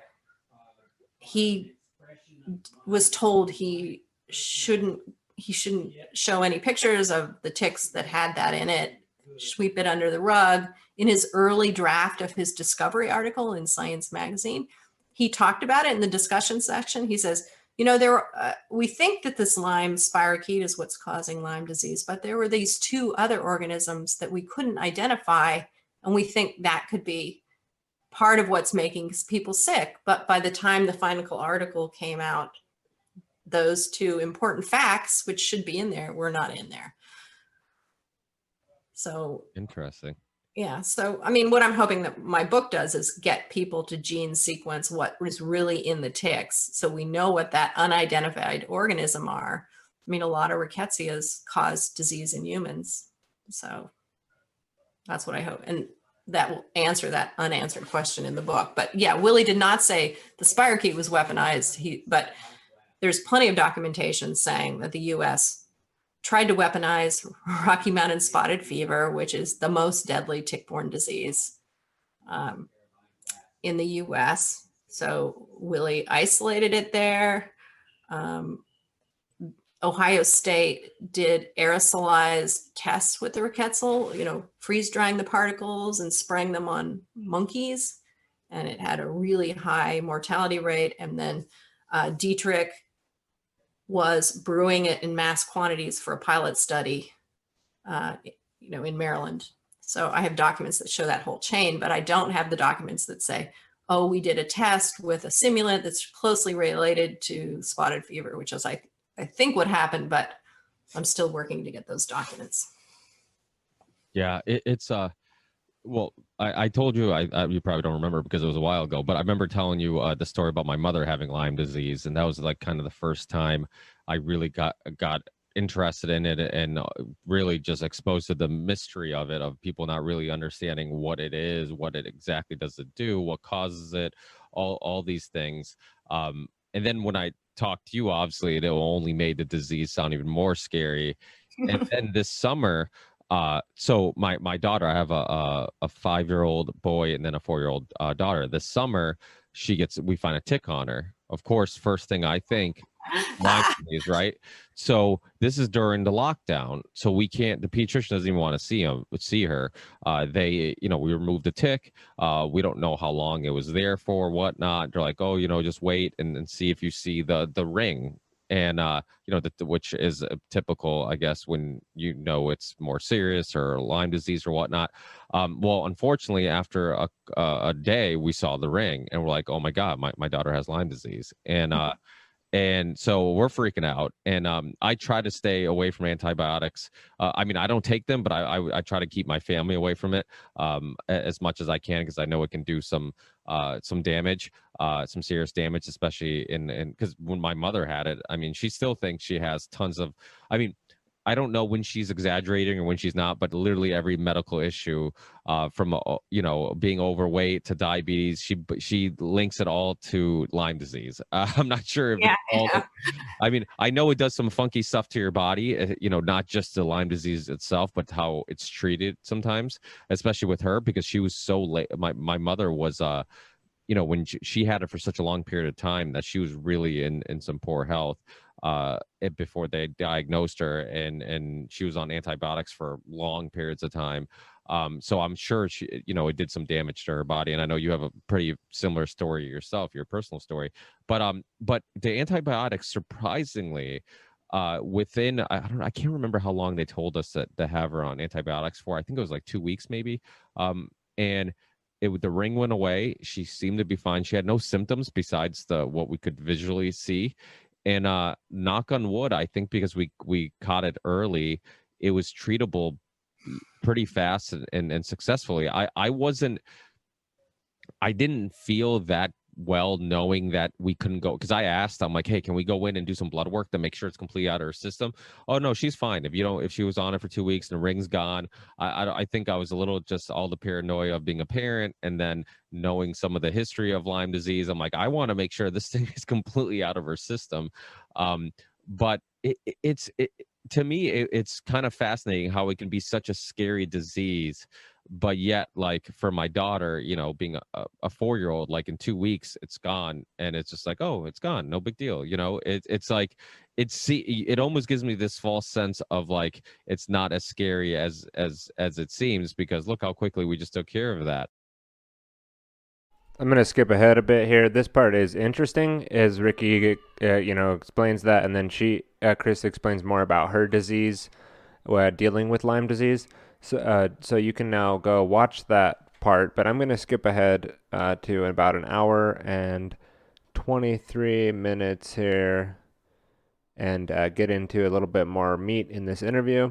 We'll play another ten minutes or so here as I jump ahead to about an hour and twenty-three minutes into the interview. Thanks everyone for watching. Five hours of sleep and eating crappy food, you know, on the go and skipping lunch and, and whatnot. Uh, which isn't a, a healthy lifestyle. So when you look at like any type of disease that could cause people who aren't very healthy to to die, then uh, you know, it's kind of not surprising. But um, I know I asked you right in the beginning. So do you did, uh, did you uh, you probably answered this question, and I and I forgot what your answer was. But do do you think if there's a possibility that this uh, COVID could have been a a accidental lab, uh, just got out of the lab type of uh, you know, bioweapon, or or do you think it was, um, you know, naturally occurring in nature? Well, there's no way to say that definitively. I mean, we know it originally came from a bat, and there are some mutations. We it's just at this point we can't say if it was a mutation that happened in the lab or just random. I mean, I think there were seven spots of the genome that, I haven't confirmed this, but someone said there were seven spots of the genome that had mutated, which to me says, mm, maybe there wouldn't be that many mutations in a natural thing. And the fact that it's so, the outbreak was so close to the Wuhan lab that had a history of um, lab accidents, well-documented history. So it, you know, if I were a betting person, I would say, oh, it probably was some sort of an experiment with the bat virus. You know, the one conjecture I heard was that they were working on um, an an aerosol, you know, nose-based uh, flu vaccine. And they thought, oh, we'll take this virus and make it so that it's called gain of function. We'll make it more able to latch onto your sinuses and get into your brain. And so maybe that's what they were working on. And it got out of the lab. It could be, it's so, it's so hard to control viruses anyways. Uh, it got out with a worker and then spread through the market because they had designed it, you know, to be In, inhaled really easily. And the, you know, the fact there aren't that many diseases that make you lose your smell and taste. So it's so un, such an unusual presentation and long lasting. Uh, it, it makes me suspect it was an accident. I mean, uh, I wouldn't go as far to say it was deliberate, because uh, it was deliberate. I think it would be much worse. There, there are multiple outbreak points, I think. Yeah. Well, I also know that uh, you, you've said like Congress, because of a lack of funding for some of these, uh, you know, uh, bioweapon research, sometimes they'll, they'll stage events or, or scenarios or attacks or whatnot. Right. Could, that that's happened in the past too. Right.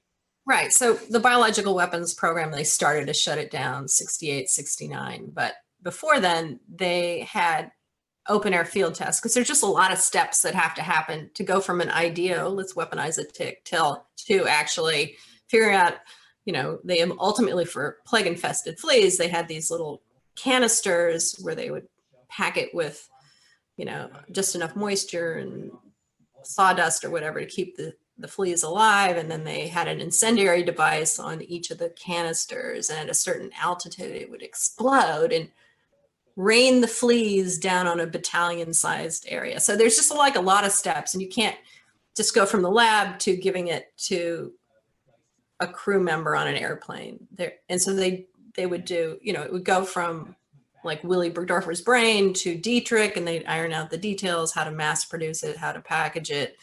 Then they would test it on uh, in a controlled environment like Dugway Proving Grounds right in the middle of Utah, in the middle of a desert. They would control it. They do controlled studies. They'd have scientists take notes.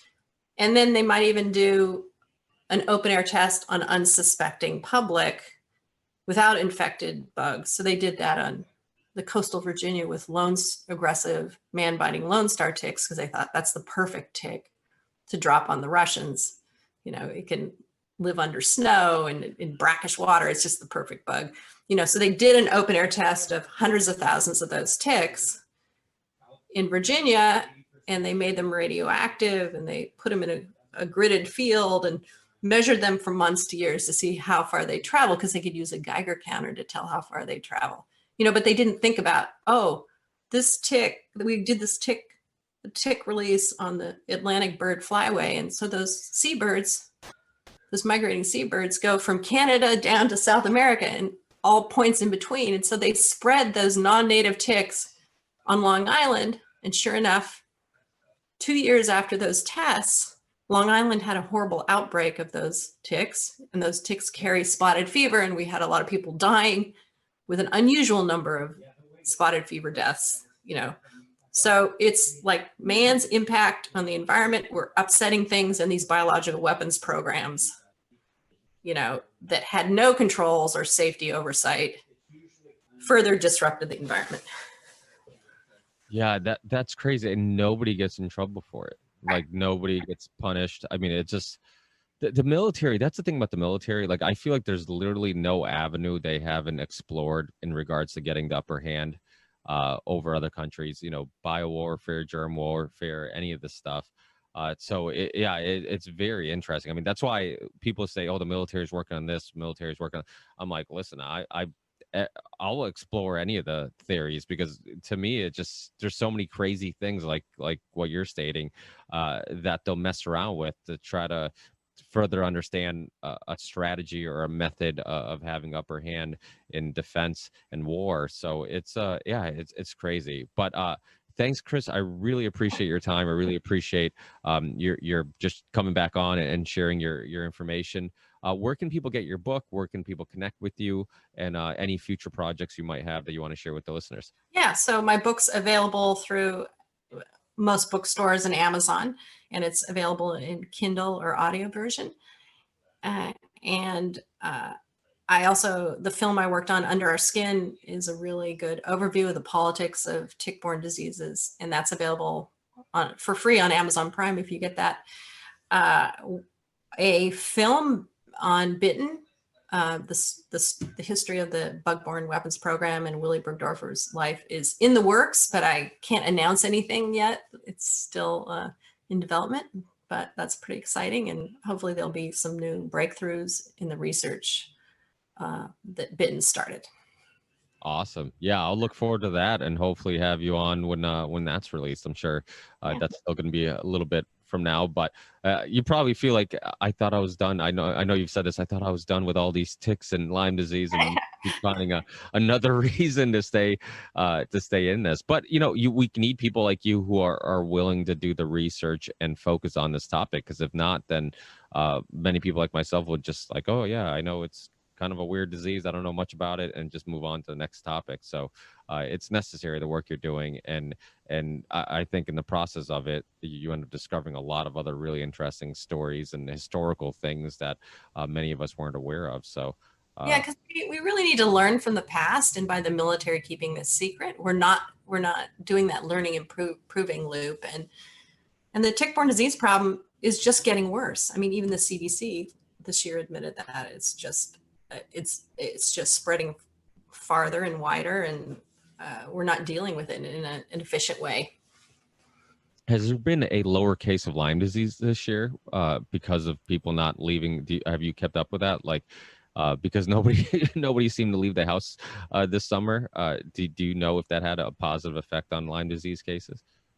Well, I started calling the uh, C D C and a couple local health departments, uh, for example, Massachusetts, and they said, you know, at C D C and Massachusetts, I had people say, we are completely overwhelmed by the COVID issues. We're just not even paying attention to tracking Lyme disease. So I suspect that this year uh, there will be a drop, an official drop in Lyme cases, but it won't reflect reality. It will be, you know, people aren't, there's no government manpower to collect ticks and track them. People aren't going into the E R to get presumed tick bites dealt with. And so there'll be more a blip in chronic people this year. But that's my prediction. Yeah, yeah, yeah. Well, you see that with the flu. The flu kind of just disappeared or whatnot, and like you said, that could be some of the justification for it too, because they're they're so concerned about this one issue that they don't have the manpower or resources to kind of keep track of everything. But mm-hmm. um, but thanks again, Chris. Enjoy the rest of your twenty twenty. Uh, thank God it's almost over. Okay, one more section here that I'm gonna wa- watch on this interview. So I'm just skipping ahead, and then we'll come back and I'll uh, discuss what's being discussed here a little bit. Uh, thank you for bearing with me. This is the Ripple Effect Podcast with Ricky Varandas.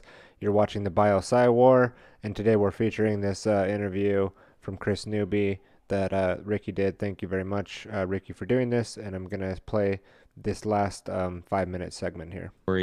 Uh, you know, and then when that happened to, to my daughter, uh, I was just, I was really scared because I'm just like, because I, I was very surprised on how they didn't seem to take it as seriously as I was taking it, you know, in regards to like, oh, just put them on antibiotics, don't worry about it. And I'm like, what do you mean? To, we're talking about Lyme disease here. Like, I don't like how comfortable you are with thinking we're just going to figure this out in two weeks. You know, it's like, it, it kind of scared me a little bit. Yeah, I, I feel like a lot a lot of what I do is like, I always get friends coming up to me at work or calling me, oh, my kid got a tick, what should I do? And I start being a Karen, hurry, hurry, you know, put the tick in a plastic baggie with a damp piece of cloth, send it and get it tested because the tick testing is faster than the human testing. It's wrong, but that's the way it is. It is. So that, that so actually, that's a good way to to end this. How would somebody, is that the right way to go about it? Put it in a plastic bag and you can get the tick tested and get the results quicker than you would from the child or, or the person? Yeah. yeah. I mean, yeah, because the test isn't reliable. The antibody test, which is just your immune system response to the tick bite and whatever's in it, that doesn't really fully far, form until three to four weeks after you've been bitten. So that test is not reliable in the first month. So if you get the tick, uh, you send it into a lab, and there's a lot of places that test it for free or very little money. Your local health department, which is probably backed up this year, you might want to send it to a commercial lab, but uh, th- just Google that, and they will do D N A analysis on everything in the tick. So in a way, that's better than a vaccine that just protects you with Lyme disease, because all of a sudden, you know, if you have a rickettsial or tularemia, which is really deadly, or, um, you know, Powassan virus, which is super deadly. So all those things. And, and then hopefully it's negative and you can go on and not worry about it anymore. Is that something I should be concerned about? Because I did mention to the pediatrician, in, or, or the, I don't even know who I talked to now, but uh, if it was a, uh, But I, I think it was a pediatrician in regards to uh, if maybe a blood test afterwards, because they, they're like, oh, no, don't worry about it. And I'm just like, well, I mean, I would it would be nice to get that peace of mind. Is that something that people should do afterwards? Or, or do you think once you do the two weeks, if you catch it quick enough, two weeks of, of antibiotics, the, the, the ring's gone, no symptoms, it seems like. I mean, it is a four-year-old, so who, who knows? But it, it's uh, – is that okay? Like, are you in the clear, or do, do you? I mean, if you treated it early, I would, I would not worry about it.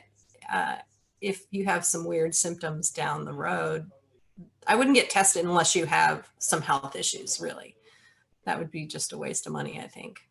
Okay. Yeah. Well, if that you makes sense. Early, you know, the main thing is you just don't want to get whatever germs are in the tick a head start, or let the Lyme spirochete sort of fester and weaken your immune system over time. Yeah, it's it's it's, it's so crazy how uh, how people just get how many people get uh, just misdiagnosed, you know. But I guess it's, yeah, it, it shouldn't be that way. It's like been fifty years. We should be able to figure this out. Uh, it's frustrating to me like, a, a lot, which is why I, I I haven't given up.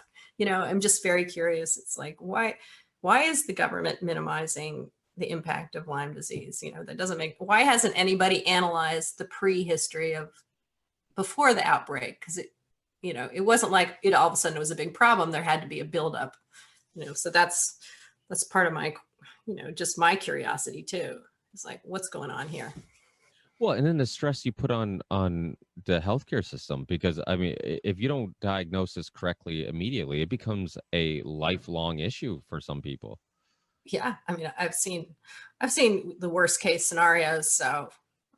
You know, I do have an exaggerated view of the risk, I'm sure. It's my bias. Yeah, yeah.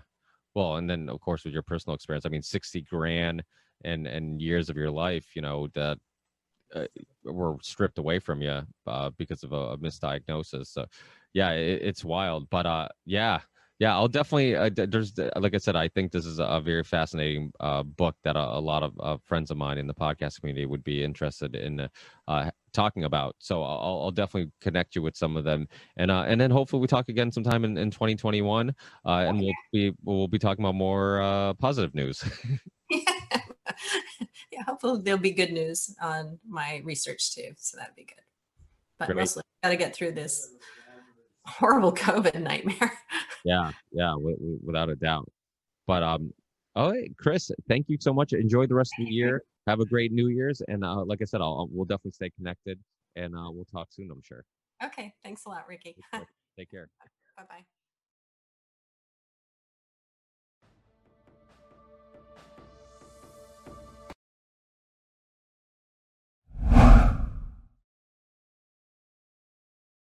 Okay. So reading from Bitten, The Secret History of Lyme Disease and Biological Weapons by the author that you just saw there, Chris Newby, uh, from chapter eight, just reading the intro, nineteen, in nineteen fifty-three, the Biological Warfare Laboratory at Fort Detrick established a program to study the use of anthropods for spreading anti-personal biological weapons agents. The advantages of anthropods as biological weapons carriers are these. They inject the agent directly into the body so that a mask is no protection to a soldier, and they will remain alive for some time, keeping an area constantly dangerous. That's the U S Army Chemical Corps Summary of Major Events and Problems, Fiscal Year nineteen fifty-nine, at Rocky Mountain Arsenal Archives. Again, uh, being that this book is important, and I believe that the information that Chris Newby uh, w- and that you heard some of there goes through is in, uh, important, we will continue on with the reading for more of this book in the next episode. Uh, there are some other pieces I can definitely weave in, including uh, more interesting information from the book that we read earlier today in this episode, Lab two fifty-seven, on the Plum Island research. So that being said, um, again, all the stuff that like that from uh, Ricky Barandas there, or any of the other clips that were shared here, will be available for you to peruse in the show notes, and you can go through and watch, you know, the full uh, context of those clips, and not rely on my interpretation, as well as the source articles. Uh, the different various articles from The Guardian that were highly important this week, I think. Uh, there's some research techniques on the uh, scientific papers that, that I will c- uncover in the future on more like a technical deep dive of how to actually do the research episode. That might be a section of the Within the Stones Media Network free course, which you can go and sign up for. Um, if you're interested in learning how I do any of the things that I do here on this live show, Uh, some of the techniques I've learned along the way working with my clients, and you can find that. I'll just show you on the screen. Like, go to my website, tyler blair dot com, click on this, uh, get the uh, course sign up page once you click on that image here. And this is a completely free uh, course, which you'll get uh, the entire free media production library, a mindset course that's in the works, uh, lifetime access, and I'm going to be continuing to add videos, tutorials, uh, quick tips, uh, in the control room series, uh, various training videos for, and I'm calling this Within the Stone's Throw because it's closer than you think to be able to get to where you're trying to be. And uh, a lot of what I do in Within the Stones Media Network and over with Autonomy and Autonomy Unlimited is help people that are producing content get their voice out there. So if you're interested in learning more about autonomy or still getting in on season five, uh, you could contact me directly. I could get you routed to the right place. We just kicked off last night with the Autonomy Meet and Greet Worldwide uh, Meet and Greet. And in that, uh, I'm trying to pull up here, doing it live, just uh, grabbing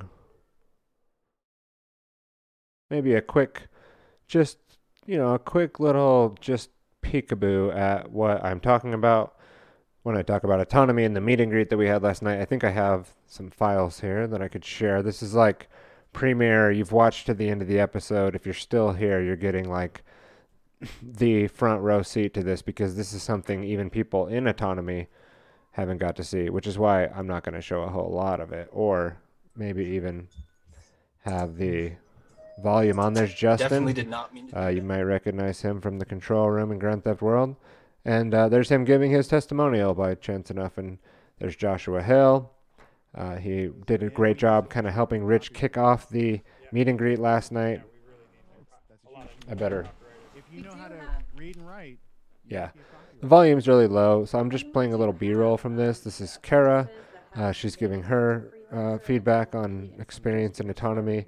Um, I'm not sure who this goofy-looking character is on the screen, um, but apparently that's Tyler Bloyer, autonomy media production guy. um, yeah, so again, just got to go a roundtable discussion, you know, large call, had about seventy people on there at one point, maybe even more than that. Uh, some people came in and shared their experiences. Graduates got to talk about how their experience has been in autonomy, as well as like we got to meet some of the new people that came in the course. That was really exciting. Um, I, I really can't believe how incredible the experience has been in working with autonomy. And last night I was, I was thinking, you know, I can't believe that it's gotten even better, and how, how could it get better? And here we are, like it's getting better at every year and every season. So it's, a, it's an amazing experience. It's not too late for you to get autonomy for yourself. So again, The the doors are kind of closing up, though. The doors are sealed. They're like putting locks on the doors. There's still a couple places I know that you might be able to squeeze through. I could probably fast track that. So if you're interested, just hit me up, uh, Tyler at tyler blair dot com, and I can get you routed to the right place to learn more and get yourself autonomy. So that being said, today's been the tyler blair dot com live stream on the Bio PsyOp TikTok, TikTok Bio Op in the Bio PsyWar series. I might have said, yeah, Bio PsyWar, TikTok, Bio Op, a little bit of a mouthful. There's definitely more to be said along this subject.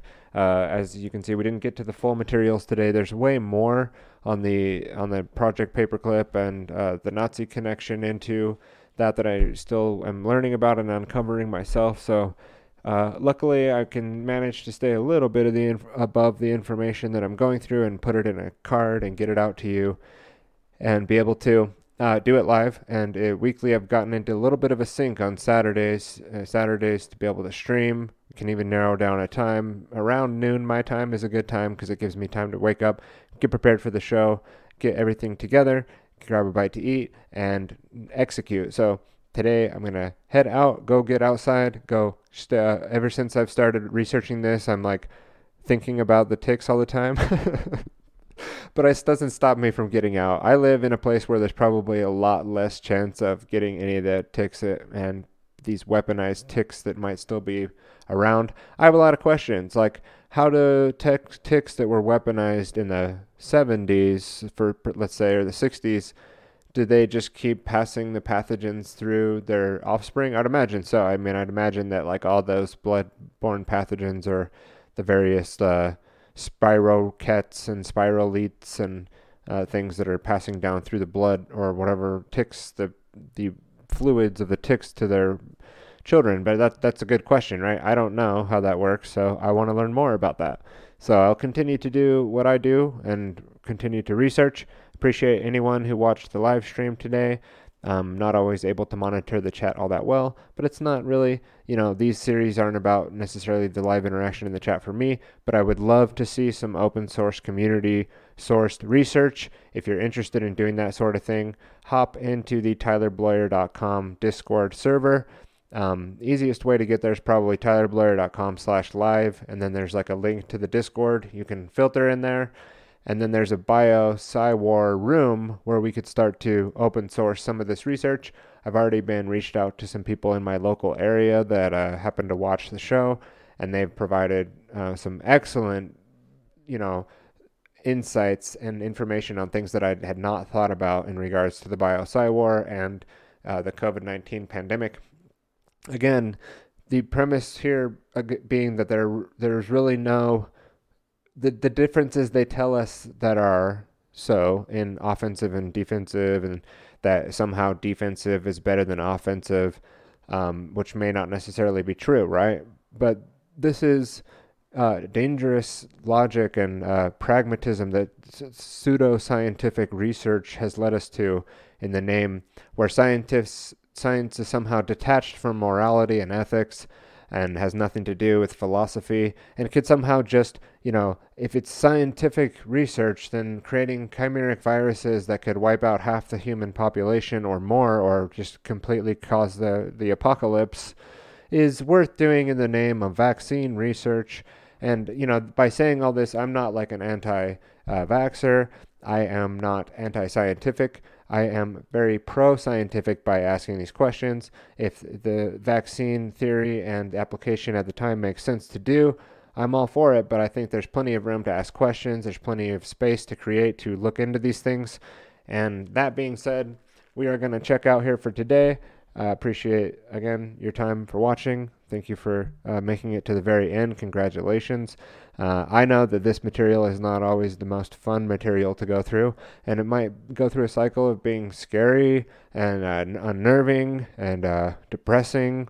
But, you know, ultimately, enlightenment isn't always about a perfectly smooth, happy, you know, roses and butterflies path.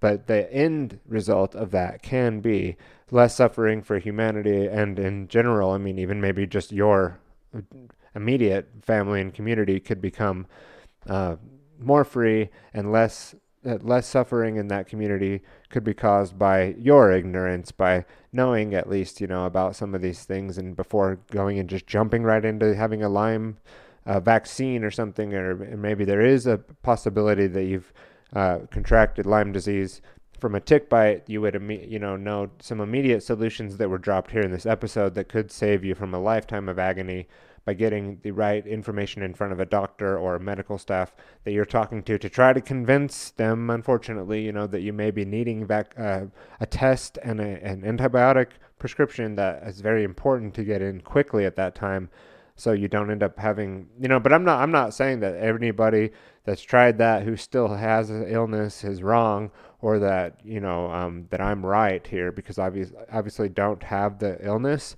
and don't know. I personally don't know anyone. I'm living in the West, Southwest, so I don't know, you know, a lot of people personally in the East Coast, but from what I hear, it's quite prevalent. Um, four hundred thousand people, these estimates, will have to locate the source material on. Anyway, guys, I'm going to cut it there for today. Thank you for watching the tyler blair dot com live streaming show, and we will talk to you soon. Thanks.